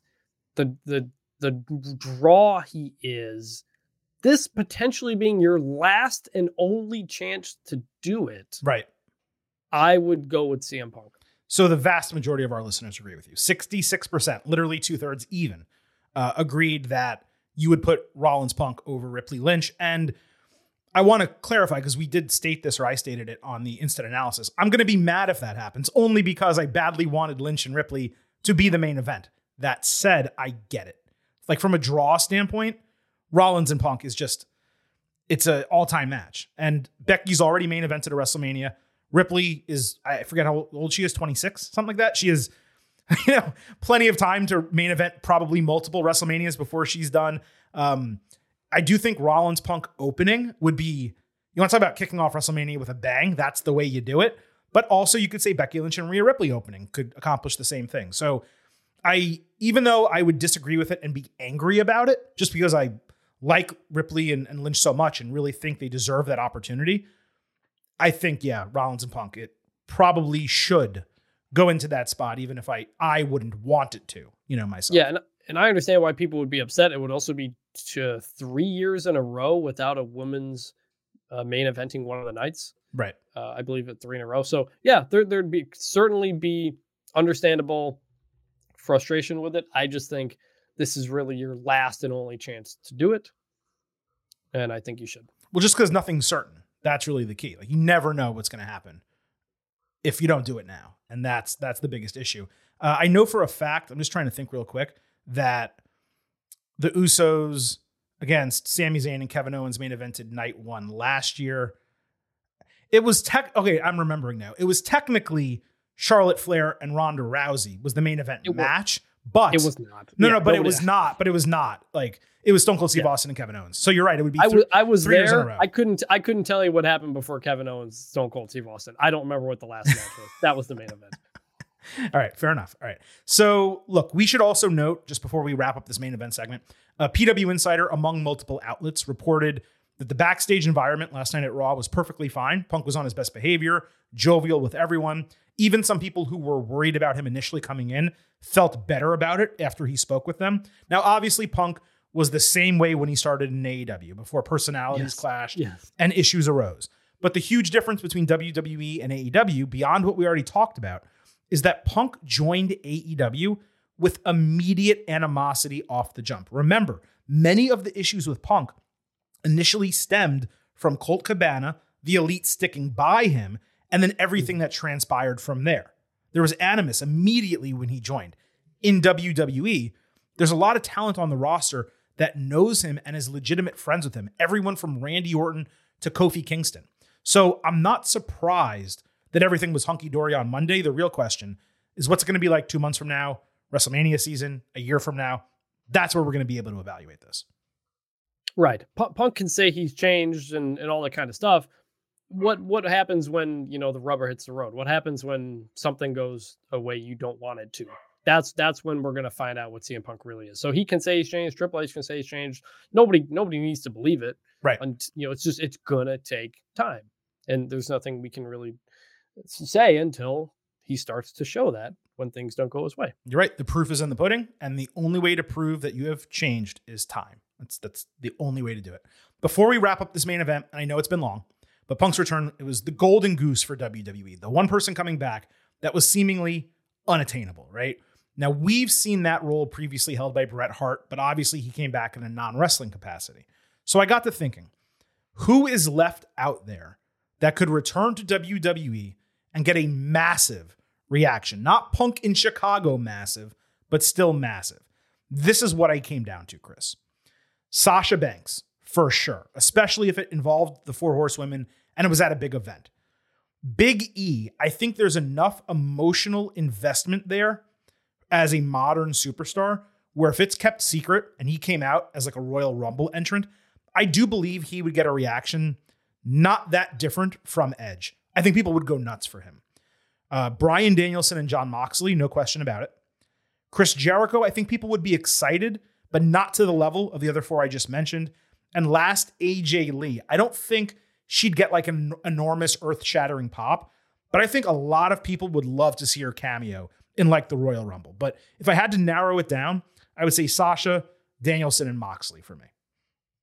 That's a great question. I had not considered. Uh, I think That's fine. I think you're right. Sasha would would do num Sasha would do punk numbers for sure. The other one I thought was Moxley, even more so than Bryan Danielson, Dan Mhm. O'Brien. I think. I I, I think, um, you know, because we got everything out of Daniel Bryan before he left. Um, That this I- current Jon Moxley character, like if that version showed up, even if his name was Dean Ambrose, but if if that guy showed up randomly as a surprise, people would lose their shit. Da- Jon Moxley has gotten bigger since he left. One of Brian, very Brian few. Danielson has not. Yes. One of very few. Him and Swerve, I would say, are like the two most notable. Well, yeah, And Toni yeah. Storm. And Toni Storm.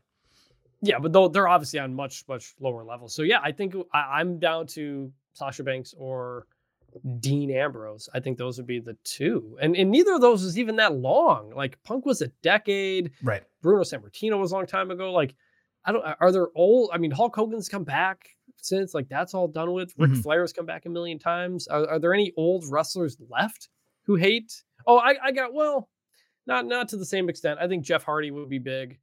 Um Je- Jeff Hardy would get a, a really nice reaction. I don't think it'd be as big as you think it would be, perhaps. Yeah, it wouldn't be as big. It wouldn't be they came back WrestleMania to that one 33. Wrestle- No, I'll it wouldn't be that. that, big. Yeah. Um, trying to think if there's if there's any other older wrestlers who are out there. I mean, I think there's a lot of people who would get a pop. Like if you brought Yeah. in like Diamond Dallas Page for the Royal Rumble. I don't know why I Yeah. thought of him. Like that's going to get a pop, obviously. But we're talking about like nuclear or close to it. Yeah, You know. So I think that. Yeah, I think it would be Banks and Moxley, which goes to, to show you that WWE has made up with basically everybody. Yeah. They have no question. And and by the way, me throwing Big E, in, B, Big E in there, that's not a makeup type of situation. It's just another No, version of a huge pop. That's what I was getting at. Yeah. that. One one last thing I'll say about CM Punk here Sure. Wrap it is up. that Punk is the kind like Triple H said, look, people still talk about him. He's a big deal. There there is an undeniable aura of CM Punk that very few people can watch. I got my wife to come sit down and watch Punk's promo on Monday night. Mhm. She has not watched basically any WWE since he left. And he was one of the reasons she got into it with me when I got back into it in like 2012, 2013 period. So he still has that pull. And that's why when he says, I'm here for the money, everybody knows there's a lot of money to be made. And that's just my personal anecdote of that. My wife has a CM Punk t shirt that she got back in the day. Like he is just, he is that thing for a lot of people. So I didn't want to tell anyone this. I'll give you my an- anecdote. Um, Jack Crosby, who many of you know, and you can tweet at him and criticize him. I, I'd, I'd love it actually. Uh, he ruined the CM Punk surprise for me. Oh, He- no. So, uh, uh, you know, football was happening and I was watching delayed, and um, I had the show paused. I think I was at the Gunther Miz match at some point, and he messages me, "Wow, cannot believe it!" And I thought he was talking about something that was happening with college football that like we had to go handle, like a coach got hired or something like that. Mhm. I'm like, "What are you talking about?" And he goes, "CM Punk," and I'm like, "You mother." Oh, son of a-" no. I- no. I was like, "Are you kidding?" I was like, oh, like, "You're the worst, dude." I go, "You know, I don't watch live during this because we work together." You know, um, I- I'm very angry at Jack, but like, joke serious. I will tell you this though. This is the truth. Even though he spoiled it, when the match was happening and and Ripley came out and then Orton came out, I was like, "So where's Punk? What are they talking about?" Maybe like he came out at the press conference. I still was surprised by the way they did it, and it still got a visceral reaction from me, despite being spoiled, because I didn't know how it was going to transpire. And the moment was sick. Just seeing the crowd go crazy like that. Look, we spent a lot of time talking about CM Punk today. Hopefully, this is the last time that we need to spend so much time discussing him because we did this so many other occasions when he was in AEW. We have so much left to discuss in the world of WWE, SmackDown, Raw, and even beyond. Let's get to it right now. You know it, you love it. It is the good, the bad, and the ugly. And I'm sorry, Miss Rosie Perez, I call a spade a spade, it just is what it is. But you can't give credit to anything dude says. Same dude to give you ice and you own some. Sure, it's time to wake up the dead. You sound a little naive in them articles that I read.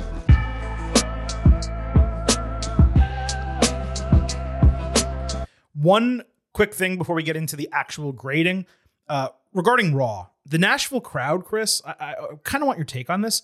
Kind of sucked, right? Like it gave major pops for the big stars, but it almost didn't want to be bothered with the rest of the show. It was an extremely odd group of fans. Like Raw had its big moments, but in totality, I thought the show was a huge downgrade from the last couple of weeks, which were completely on point, two of the best episodes of the entire year. Still, though, the crowd was like solid, but it should have been better than it was Monday night. Nashville always seems to disappoint. I was just wondering what you thought about that. Well, I just wondered the whole time, like, are they? We're just we're all waiting for CM Punk. Like, it's floating over everything. They're teasing that it's coming. You know, they open the show with Randy instead of CM Punk, and so I, I I'm I'm sure that was part of it. Okay. It's like, oh, cool, love this. Oh, cool, love it. Like, can we get to the CM Punk? Because they got they got up for him and everything. They did. I think I think they're I think that was a factor.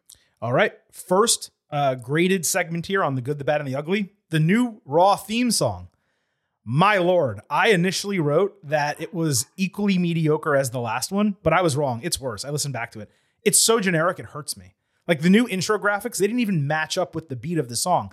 I was hoping for a legitimate rap song, a rock song, bring back some of those attitude era feels across the nation. Like, why can't they just use that song? Bring back across the nation, use it.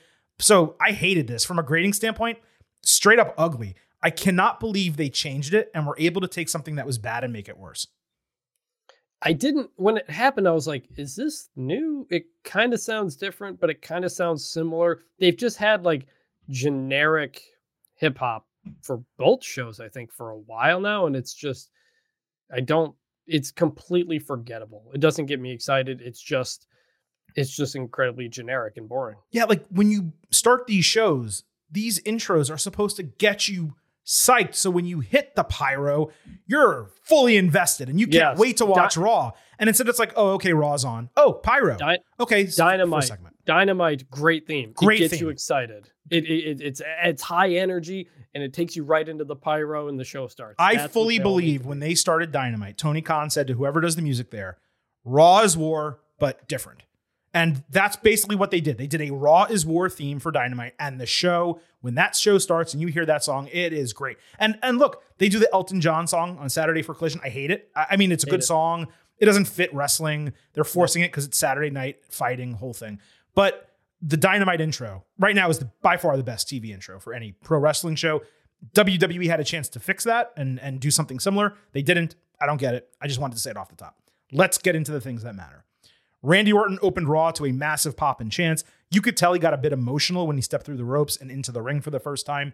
He said he's back for as long as possible and that wrestling in War Games is part of professional wrestling history.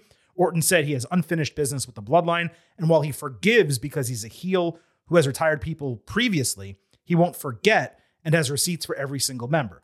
Rhea Ripley interrupted, calling out Orton for unsarcastically doing a favor for a friend and then getting upstaged by CM Punk in his return. She didn't mention his name.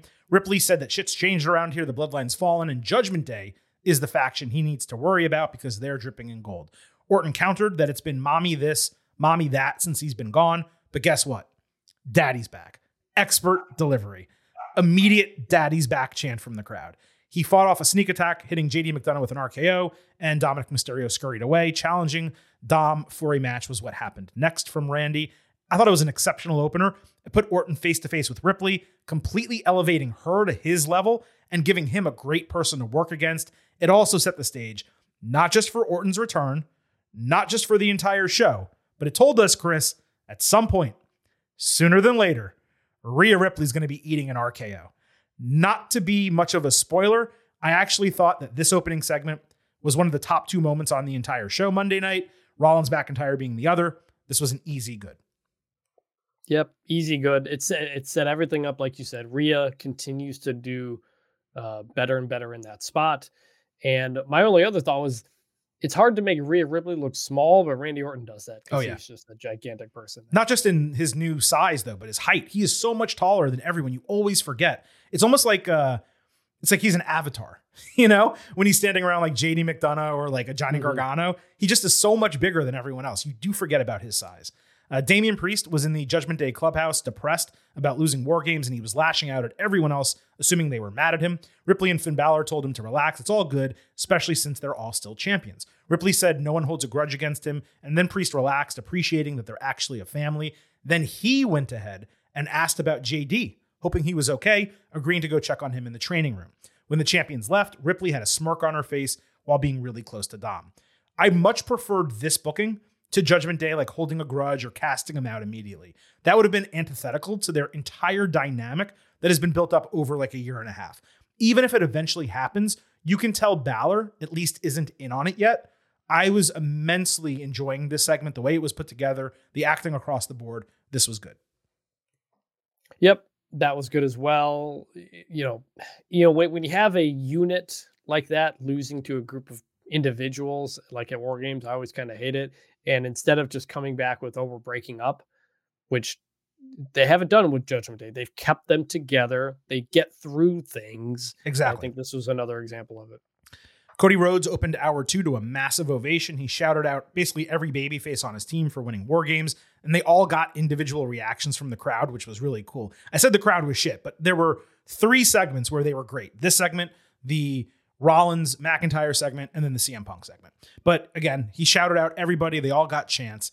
And then he got teary eyed, mentioning Randy Orton for being his mentor and allowing him to get the fall in his dad's match. The crowd chanted Dusty, and Cody legit held back more tears. He mentioned the other big news, CM Punk's return, wanting to hear what Punk would say, but simultaneously welcoming him back to WWE. Cody said he had big news of his own, and since there's only one destination for him, he is declaring himself as the first entrant in the Royal Rumble.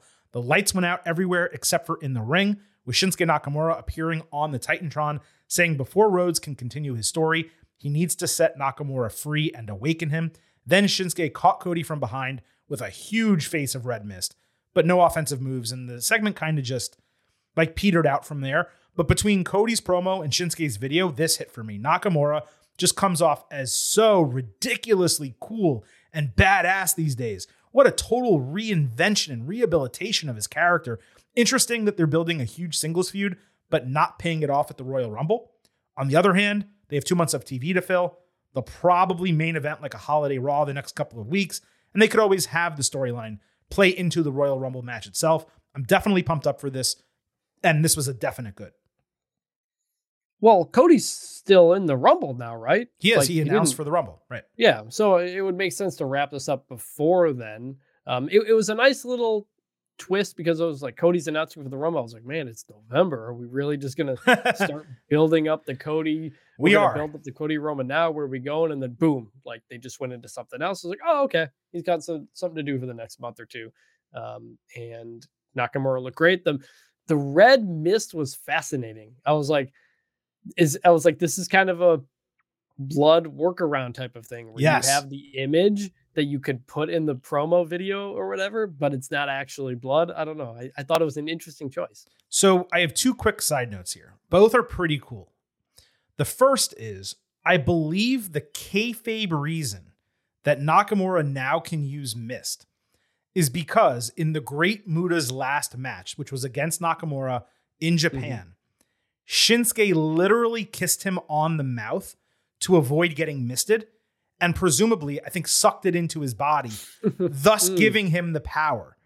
And that's amazing if I'm right about that. Now, the difference is Muta's mist was obviously green. Uh, he's he's done red also, though. Uh, let me be clear. Uh, he's done red and green. Um, but Nakamura's has only been red the two times he's done it. So that's a little caveat perhaps to it. But I would love to be able to ask Shinsuke about that and like find out that's true. But second, both Cody and Shinsuke during their promos use the word chaos. For those who don't know, that was the stable Nakamura belonged to when he was in New Japan. And the current leader of chaos is Kazuchika Okada. There was a recent report, I think it was by Dave Meltzer, Wrestling Observer Newsletter. I don't want to get it wrong. That WWE has renewed interest in acquiring Okada. Now, this could have just been an Easter egg for being an Easter egg with no additional meaning, Okada or, not. But the fact that they both mentioned chaos and that Nakamura is doing the red mist, it's really fun. And I just wanted to point both of those out. It uh that's worth noting, and I don't know if it's it, it is interesting that they had now have two mist wrestlers uh in Asuka and Nakamura, Mhm. both of them Japanese. It's kind of a trope or overdone gimmick at this point. It is interesting that they added another mist Japanese wrestler, I guess, to uh to where things go. So just stood out to me. That is fair. It is repetitive. They are on separate shows, which I think helps obviously a little bit. Hmm. And yeah, there are only so many Japanese wrestlers who actually do the mist. So for there or to be for there to be two of them in WWE, it does feel like a little much. Let's see how much he uses it, and then we'll go from there. But it's a good point. I, I appreciate that point.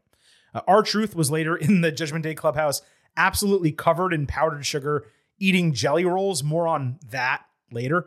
Uh, Judgment Day was obviously angry at him because of that, but he said he was there to be their fifth member of War Games, only to be angrily informed the match already happened and Judgment Day lost. He wondered if he was in it, which was very funny. Uh, then he cheered them up by telling them that Orton was back, and they just pushed him out, all pissed off at him. McDonagh decided to take care of Truth. I find it so funny that they refer to this as a clubhouse, almost like they're a bunch of teenagers it, with their own private spot in someone's basement. Like one of the parents' houses, they have a basement. It's their clubhouse. No one can come in, you know, unless they're offered the opportunity. And obviously, Truth was his classic self here. We didn't get JD Truth resolution. I assume they're just going to have a match next week. But from Priest's clubhouse comments to Truth's comedy and the fact that Judgment Day, they're heels, but they're not the type of heels that just want to murder you. Like they, they can do comedy segments as well. I thought it was hilarious in parts and an obvious good. This was legitimately really funny. Like our, R-Truth's delivery, you know, asking the questions. I just, you laid it all out really funny. Uh, he got the pop he got at Survivor Series. He followed it up with a great segment again. You know, you want to say, hey, are they doing too many of these? You've got Tozawa doing stuff, mm-hmm. you got R-Truth doing stuff.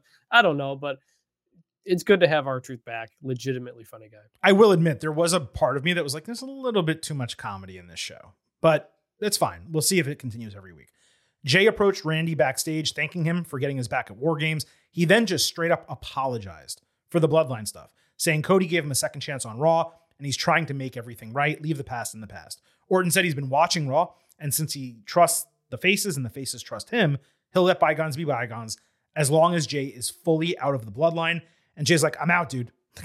no part of that anymore. Then he yeeted. They both yeeted, I should say. So I'm glad that they addressed this because I was wondering whether there'd be animosity between them from Orton's opening statement when he when Raw began.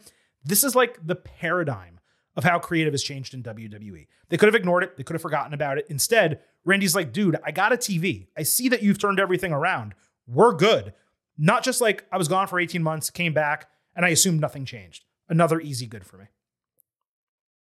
It was good. Um, it's the kind of thing I kind of wish happened in front of the crowd uh, where Jey is basically forgiven. You can have the crowd react to that. You can have Randy, you know, think about, hey, am I going to do? Am I going to attack you? Am I not? Go through his emotions.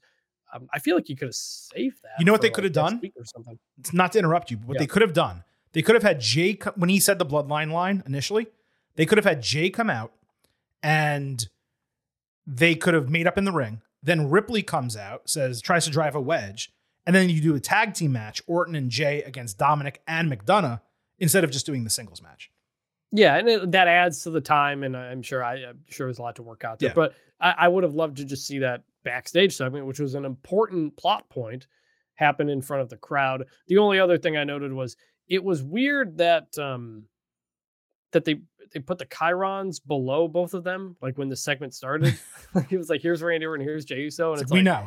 do, do, we need that? Like, right. I like the the whole camera backstage thing. It's always like, hey, is it? Do they know the camera's there or do they not? Are we getting a peek in? It's always it's always been unclear in wrestling. But when you're throwing up the chyron, I, I, it makes it feel a little less, I don't know, authentic. Yeah, less natural. No, I think that's totally fair.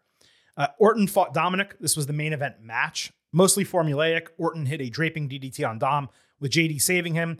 They got into it with Jelly Roll. That's a person. Again, we'll talk about him a little bit later. He pushed both of the heels, and Orton dapped him up. Orton dropped Dom twice onto the announce table, hit JD with a draping DDT, and 8619, but avoided the frog splash and hit RKO for the win. I'd have preferred this as the second segment on the show immediately after the opener, where it would have done a lot better and the crowd was already hyped for Randy and they could have just rolled that into it. But it was still good. And Dominic sold the RKO like death, which was the most important. But what really came across to me in both of these Orton appearances Saturday and then again Monday, he genuinely just seems happy, relieved, and comfortable. Like you can almost tell how badly he missed wrestling and being around all the boys and girls. The dude looked like he was having the time of his life over the last three days, and that showed in this segment. Yeah, and remember when he left, he was uh, he was also kind of having the time of his life with the Matt Riddle tag team. Totally, okay, bro. On. It's like he he was having a really good time. It got taken away from him. He's he's back, and he's he's doing that as well. You know, this is Randy Orton. You know, play the hits, do the things. Dominic sold well. It was good. Now, I'm not sure that we've ever done this before. I actually want to revisit an entire topic from SmackDown that we already covered on the incident analysis. And that's the two segments involving Shotzi. The unhinged acting that she did in the opening segment was straight up ridiculous. So bad that I was actually embarrassed for her watching it from home. And then 15 minutes later, she's backstage with Charlotte Flair with the best acting performance of her entire career. The difference was astonishing. Leave the unhinged shit to Nikki Cross. Shotzi being human and drawing emotion out of the normally stoic and ice cold queen, Charlotte, was legitimately one of the best parts of the entire episode Friday night. Shotzi came across as real. Charlotte was maybe the most human, the most interesting she's been in that like big sister, motherly type of supporting role. And seeing them together actually made me interested in them working as a tag team, which would also be the most compelling thing that Charlotte has done in years. In fact, it's the most successful that Flair has appeared trying to be a babyface in years. This was a relatable segment for pretty much anyone, probably even more so for women. So I simultaneously wanted to single this out as a good while also putting all those points out there in a more substantial fashion. Let Shotzi and Charlotte, whether separately or together, be real people, and both of them are going to get over like Rover. Yeah, I think that's a good way of putting it. I saw a lot of negative reaction to the the first part of it. Deserved. Maybe not as much. Yeah, and, and maybe not as enough attention on the second part of it. And maybe this is this is the kind of thing you do backstage instead of in the ring. You know, certain things work in different areas, and certain people are just better in different spots. So uh, I'm I'm glad you went back to that though. Did you think that segment was good? What's your grade for it? Uh, the second, like the first, first one was bad. Second one was a light good. Yeah, yeah, it was sure. fine. Uh, Becky Lynch backstage on Raw was all busted up, saying War Games was a night of making amends. That you never know how things can change. Becky said she has a number of targets on the horizon, one more pressing than the other. Now, one would think she's referring to Ripley directly. I actually think she's talking about Nia Jax, which is exactly who she should be feuding with and beating before moving into the Royal Rumble booking and the WrestleMania feud. There wasn't much to this, but it was a brief good. Uh, yeah, that's an interesting thought about Nia. I hadn't I hadn't thought about it that much. Um, I thought this was it was fine. It was like like good, not much to it, but it was fine. Undisputed Tag Team Championship Judgment Day defending against the Street Profits on SmackDown. Montez Ford hit a big tope early, only for Damian Priest to pounce him over the announce desk. Goldust or uh, Angelo Dawkins got the hot tag with the Profits teaming for the Doomsday Blockbuster and like 75% of the revelation for a broken fall. Balor then tripped Ford on the top rope with Ripley distracting, and then they combined for that tombstone front slam coup de grace to retain the titles. Lashley was furious. Bobby uh, was watching backstage with B-Fab, and he stormed out of the picture after the bell. The Profits were obviously protected with the interference, but it didn't exactly track that Judgment Day had Ripley ringside and Lashley didn't come down when he's been ringside for their matches before. It almost created a no-win scenario for them.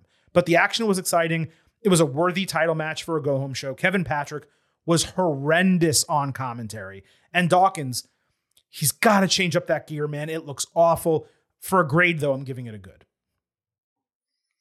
Uh, they sold the the uh, Montez sold the finish like death yeah. afterward too. Like he looked like like I I had to rewind. I was like, wait, did I miss something? Did they just like so he just he sold it well, I guess.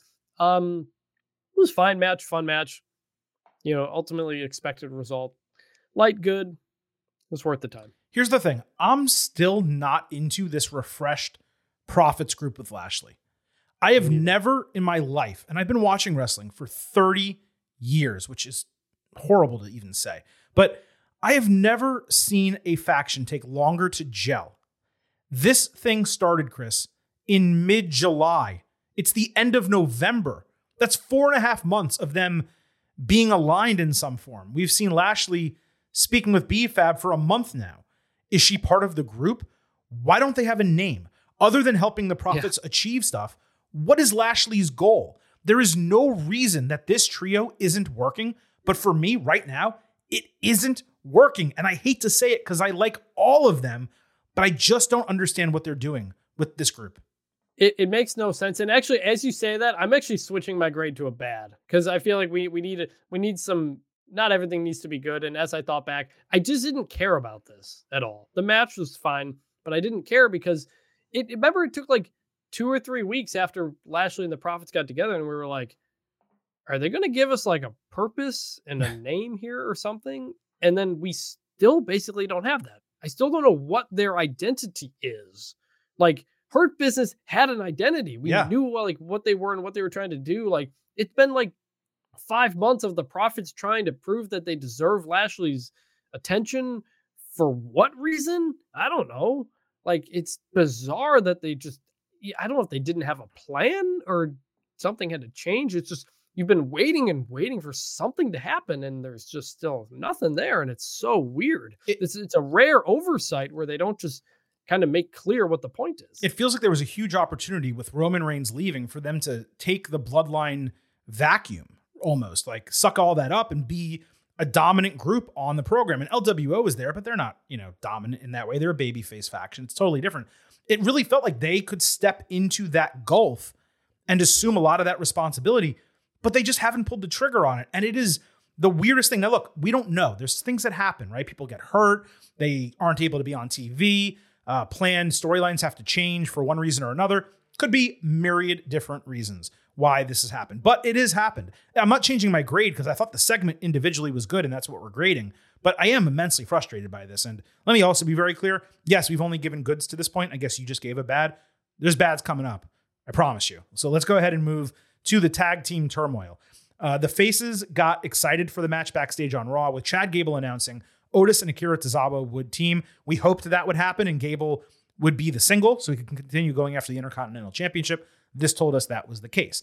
Some musician named Jelly Roll appeared and got a pop when R-Truth misunderstood looking for actual jelly rolls. Now, I probably would have found this funnier if I had ever heard of the guy or seen him in my entire life. But apparently, he's a big country music star. He won like Newcomer of the Year or something like that. The fans in Nashville seem to know who he was. So that's good for them. I'm not criticizing the guy's appearance. I'm just saying I've literally never seen ever heard of the guy in my entire life.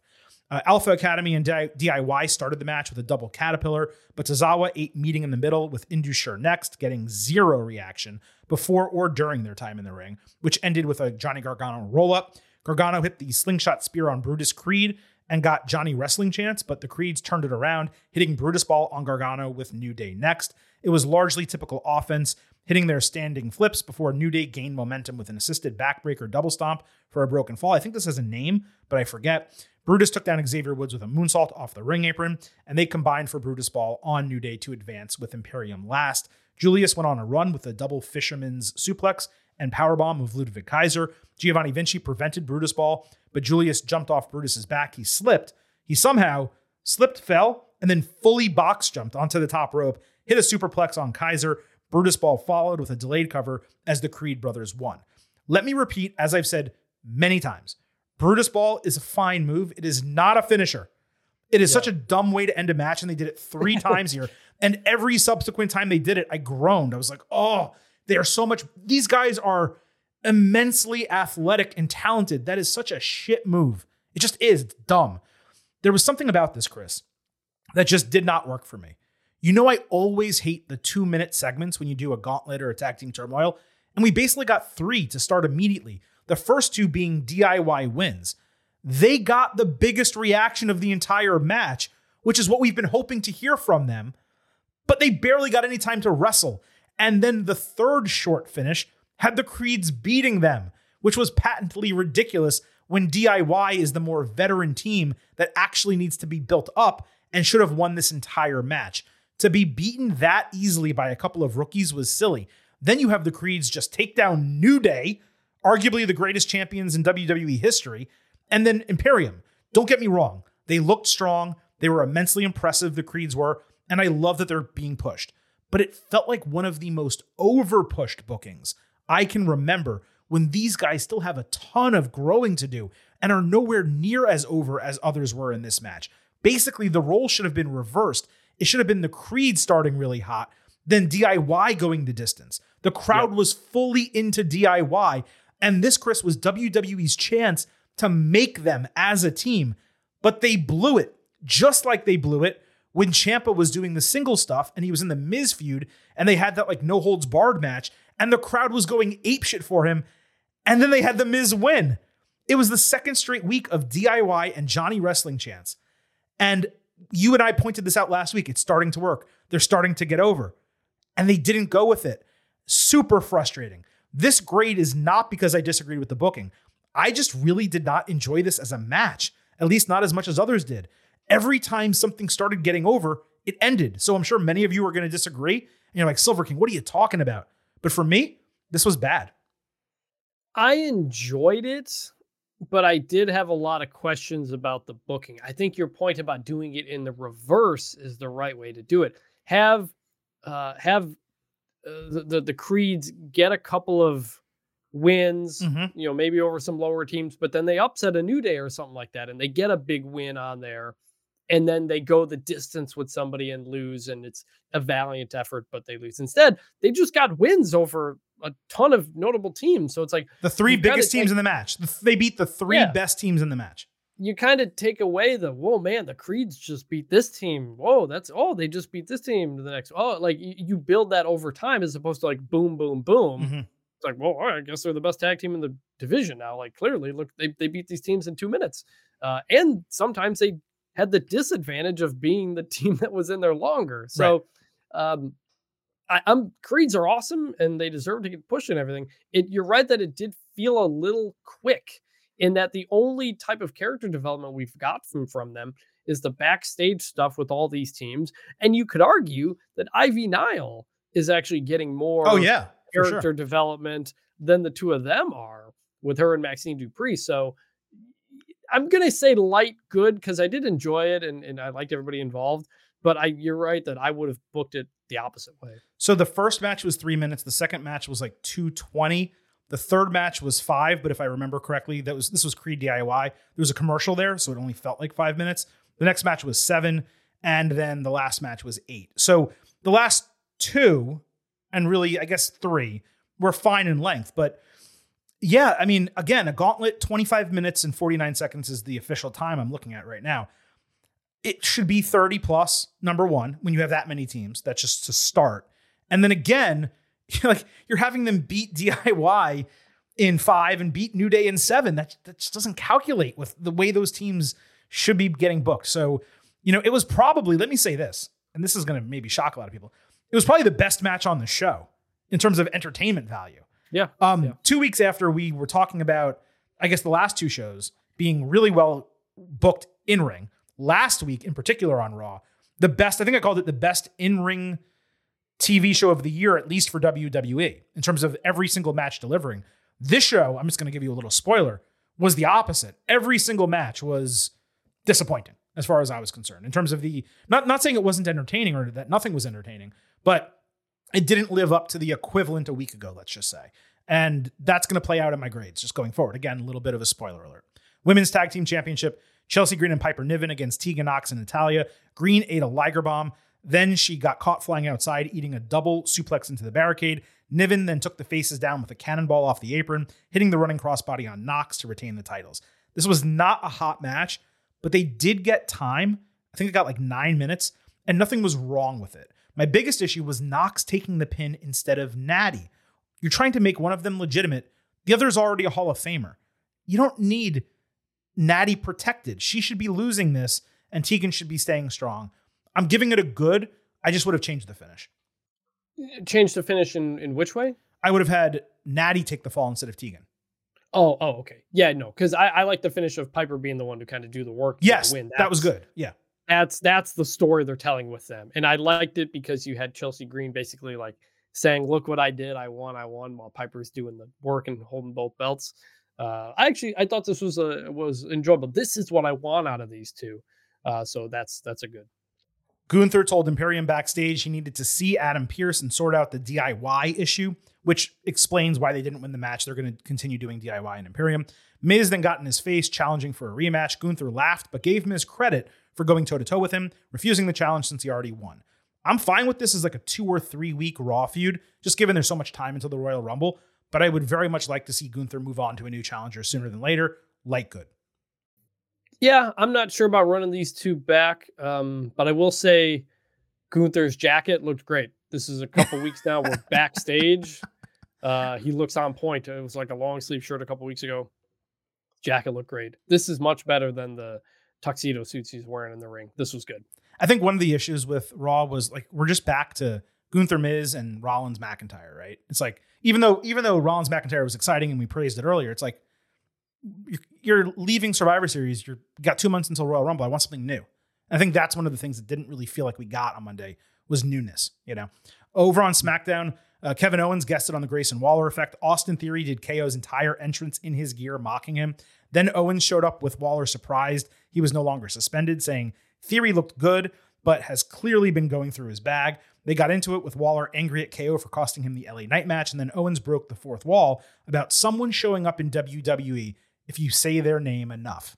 Theory eventually said it like Beetlejuice, and Knight entered to a thunderous pop in Chicago, talking shit, calling Theory an A Town clown. The heels were planning to punch the faces, but KO and LA got to them first. So we got Owens and Knight against A Town Down Under.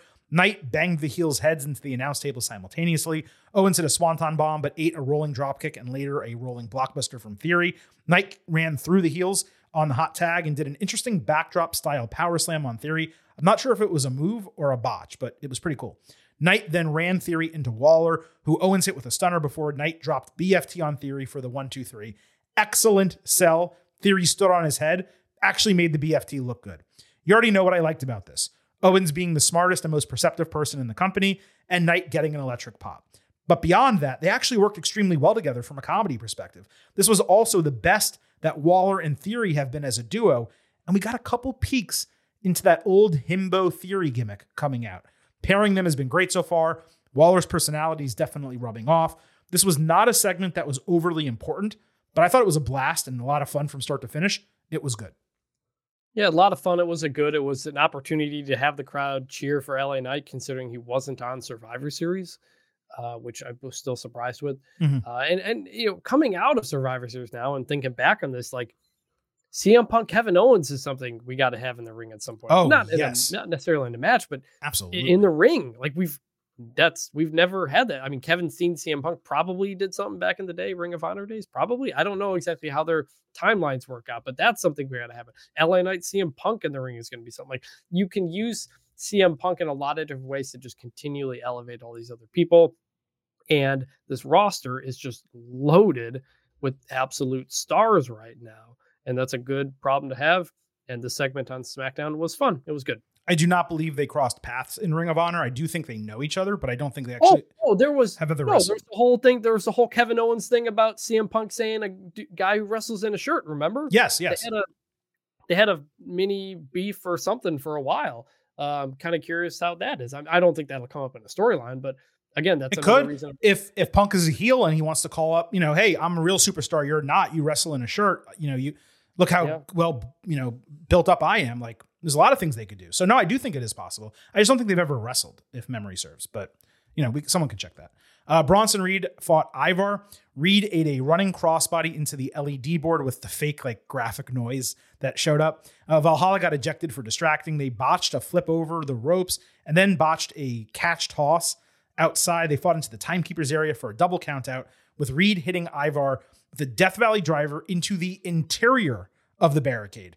They continued fighting into the crowd, accidentally splashing a staffer into a chair. Bronson then picked up another staffer and threw him into Ivar like a projectile, like he was Rey Mysterio. Uh, and then Ivar climbs the top of a road case and cannonballs Reed to holy shit chance, ending the entire segment. So, look, there's no question what we got here. Big meaty man slapping meat. That's what I want. but I'm going to surprise all of you. This did not work for me. It was way too slow in plotting. They botched moves. The countout was obvious. They moved like molasses at ringside. It's like they were telling us the entire time this is not going to be the match, so we're going to move at 50%. The post match saved it a bit, not enough to avoid a bad grade for me. Uh, I, I'm on the fence there because of the post match. Like, if you're going to do the count out, at least do some fun stuff afterward, and they did. Um, I'm going to say light good. It didn't feel as big or as exciting as Bronson Reed versus Otis, Mhm. but it also felt like they're trying to build to something more than that as well. So I'm willing to give it some time. Let me also just say, yes, I heard from all of you. You want both of the Wade Barrett, Michael Cole meat drops added to the board. I didn't have time to do it for today's show. We had too much uh, building to do with CM Punk and making sure we hit every point. But I promise you, before next week, we will have two new meat drops, including I think it was meat planets colliding. Uh, I will make sure that those are part of the soundboard future editions of the Getting Over Wrestling podcast. Uh, Zoey Stark fought Nia Jax. Stark backstage was frustrated, telling Shayna Baszler how close she came to beating Ripley. Jax popped in saying she'd have gotten the job done and everyone should be on notice. Baszler snapped back and then Stark challenged her. Zoe kicked Nia off the ropes and hit a springboard dropkick. Jax came back with a Samoan drop and senton before hitting Annihilator for the win in seven minutes. Not taking away from Jax and Raquel Rodriguez putting on a shockingly good match last week, this did not hit anywhere near the same way. And the idea of Zoey being strong enough to challenge and push Rhea, only to lose to Nia unceremoniously two nights later, it did not work for me. I don't think the match accomplished much of anything unless they are building Nia to be the challenger for Becky for them to fight. Then I could see that making sense. But even so, I wish Jax had done something to give Zoey an excuse. Instead, she just beat her clean. I thought it was bad. Yeah, they're clearly building Nia towards something. I mean, she beats Raquel last week, Zoey this week. We, you know, you bought into it last week because it was Raquel trying to do a feat of strength and just uh, being unable to do it. Zoey never. Zoey's a much smaller person. She can't come into that, and you're kind of just setting the tone that she's not going to have a shot against um, bigger, bigger people after taking Rhea to the limit. So like you could work around with Rhea, but Nia Jax just has a presence you can't work around. Uh, you can't out you, you can't outsmart you know someone that physically imposing. Basically, I think is the story they're trying to tell. So like I think it worked to set up Nia. I just don't care about Nia, and so I'm giving that a bad. Brawling Brutes fought pretty deadly. Butch did the full entrance, but Ridge Holland stormed past him clearly in a mood after last week. This continued as Holland straight left the ringside area and walked to the back after they both hit 10 beats. Deadly hit an assisted gutbuster, but Butch actually hit Elton Prince with a bro kick and bitter end. However, Kit Wilson blind tagged, took Butch out of the fall with a crucifix pin, and then they ran away with the victory. Obviously, this was all about the storytelling, but even the wrestling aspect and the way the match was paced, for me, it worked. Ironic that I was just praising the Brutes for really coming together well as a team, and now they're doing this storyline. But I have to assume, I think I mentioned this last week or two weeks ago, they're probably doing the angle with the idea of Sheamus coming back and reuniting them. There's also Gallus hanging out there in NXT. They could be a factor, but this was good. Yeah, it was good. I hope the Brutes don't break up because honestly, I don't know if either of them are are worth doing on their own. Like the Brutes is such a good gimmick. I know it's been going on for a while, but it's been really enjoyable and good, and they work well together. And so uh, I hope it's not a breakup, but I also like that Butch got some offense in. You know, he didn't just get squashed on a one on two. It was a fighting, you know, fighting to the end type of deal. So uh, yeah, good. Now that does mark the end of the good, the bad, and the ugly. Chris did have to dip right there, but we, he got through the entire show. I appreciate it. I wanted to share two more things before we get out of here. First, a fun random note. Uh, Dixie Carter, the former head of TNA Wrestling, was backstage at Raw last night which means in the year of our Lord 2023, on an episode of Raw, we had Cody Rhodes, CM Punk, Nick Aldis, and Dixie Carter all backstage at the same time. Could I could you imagine if I told you all of that two years ago? Those three are backstage. Jade Cargill is in WWE. LA Knight is the most over babyface. Iyo Sky leads a faction with Bayley. The Rock came back. Stone Cold Steve Austin had a match. Like you would flip your shit and ask what parallel universe we were living in. So I thought that was all really fun. Now, initially, I did not plan on doing any edition of The Last Word just because this show has gone on so long, but I am going to hit the button real quick and you'll hear why in a moment. So DJ, take the needle and just drop it on the record. What? We gon' have this popping in a second. That's why we always say the best cut last to make you scratch and itch for it like fresh cut grass. Now, I don't exactly have a question specifically for this segment. We have a ton that are in our archives. And I promise you, uh, we will hit the last word every single week going forward, like we always do. But so many of you over the last like two months have asked me if I watched the show Wrestlers on Netflix. And unfortunately, uh, the subscription that I was using, the way I was accessing Netflix, expired. Clearly, it was a friend's account. And I didn't have the opportunity to finish watching it. Well, I was able to finally finish watching it. And since so many of you have previously asked questions, I thought it was a worthy last word topic let me just say I loved this show. And I thought it was expertly done from start to finish, every episode, the way they profiled the wrestlers, the way they explained the truth about OVW and Al Snow. Obviously, there's the really unique aspect of Matt Jones, who is one of the OVW owners, who's famously Kentucky Sports Radio. That's what he's known as. So we're in the industry with him to a significant degree. I've never met him, Um, but I thought they really humanized him in this show. You know, they they really put him initially when he showed up as like this real hard ass owner who people hated because he wasn't part of the industry. But they showed, and this is so important to realize, not just about him, but about people and life in general, is people have things going on in their lives that you just don't know about and you just can't predict it. Or you criticize someone for being a certain way, but you don't know why they are that way. And clearly, when it comes to him, it was that seizure aspect, which you just couldn't help but feel for the guy. And that he has to go through that and he tries to brush it off as it's not a big deal, but everyone around him is scared when they see it happen. Like, man, that emotional moment. Um, but beyond him, the other wrestlers that they talked about, Al Snow, of course, was the star of the entire thing. I just, I absolutely loved it. I couldn't get enough of it. And it actually hurt me that I wasn't able to just finish watching it when I was initially watching it. I saw everything except the final episode. So I was left on this cliffhanger about the big one and like what was going to happen. I really hope they continue this. I want it to have multiple seasons. It's very hard knock style, but obviously just with one organization, OVW. I hope the characters change. You know, Holly Hood, Haley J. I know in many ways she was the star of it. I, I don't see what's so special there. I, I just don't. Um, Mr. Spectacular, Jesse Godderz, uh, that popped me not because of Jesse, um, and and the wrestling aspect of Jesse. But I'm a huge fan of Big Brother. I've been watching that show literally since the first season, so I know him from Big Brother first. The fact that he was on there, seeing Leila Grey and how she was working there, and then eventually got the call to sign with AEW. By the way, she's disappeared. We never see her on AEW TV anymore. We should. She's actually really good. There's a lot of elements about it that I loved. They talked about money problems the entire show, but clearly the Netflix documentary one assumes infused them with cash which was helping make the money not a problem, right? Because they were getting paid for doing that. So I thought that was a little bit strange. But I would love now to see a season two with them gaining popularity from Netflix. If attendance goes up, what happens with Al Snow, and just everything. I loved the show. It was fantastic. One of the best wrestling shows I've ever seen. I have not seen Monster Factory yet on Apple TV Plus. I will watch that. That's one of the next things on my list. Very excited about it. But I just thought they knocked this out of the park. I wanted to say as much. If you have not seen The Wrestlers on Netflix, it is totally worth it, even for a one month subscription, to subscribe and watch all the episodes. Or there's other ways you can get them. You think you guys know what I'm talking about. Definitely worth a watch. And let me wrap it up on this. The main event of the big one, the Al Snow match against the guy who's like the co host of Matt Jones' radio show, expertly booked. Like, I'm not going to give it a five star match or anything like that. But from a booking standpoint, they nailed it. Al Snow absolutely nailed it. That thing was awesome, super entertaining.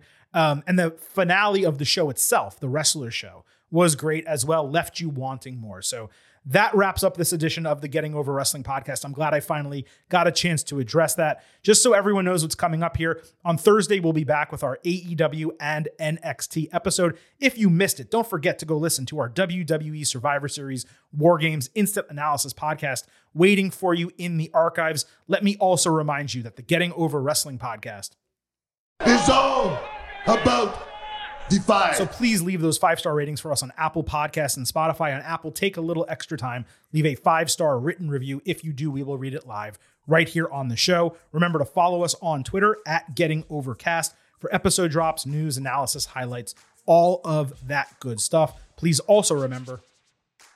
I happen to love the number five. And I hope you do as well, because for $5 a month or 50 for the entire year, you can become an official Getting Overhead.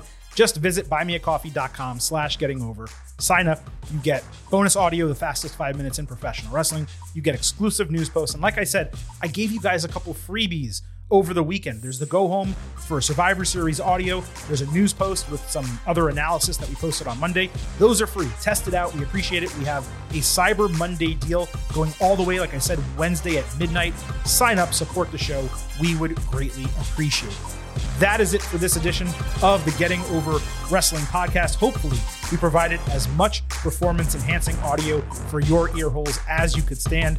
For Vintage Chris Vannini, this is the Silver King Adam Silverstein signing off and leaving you with just three final words. Bye for now.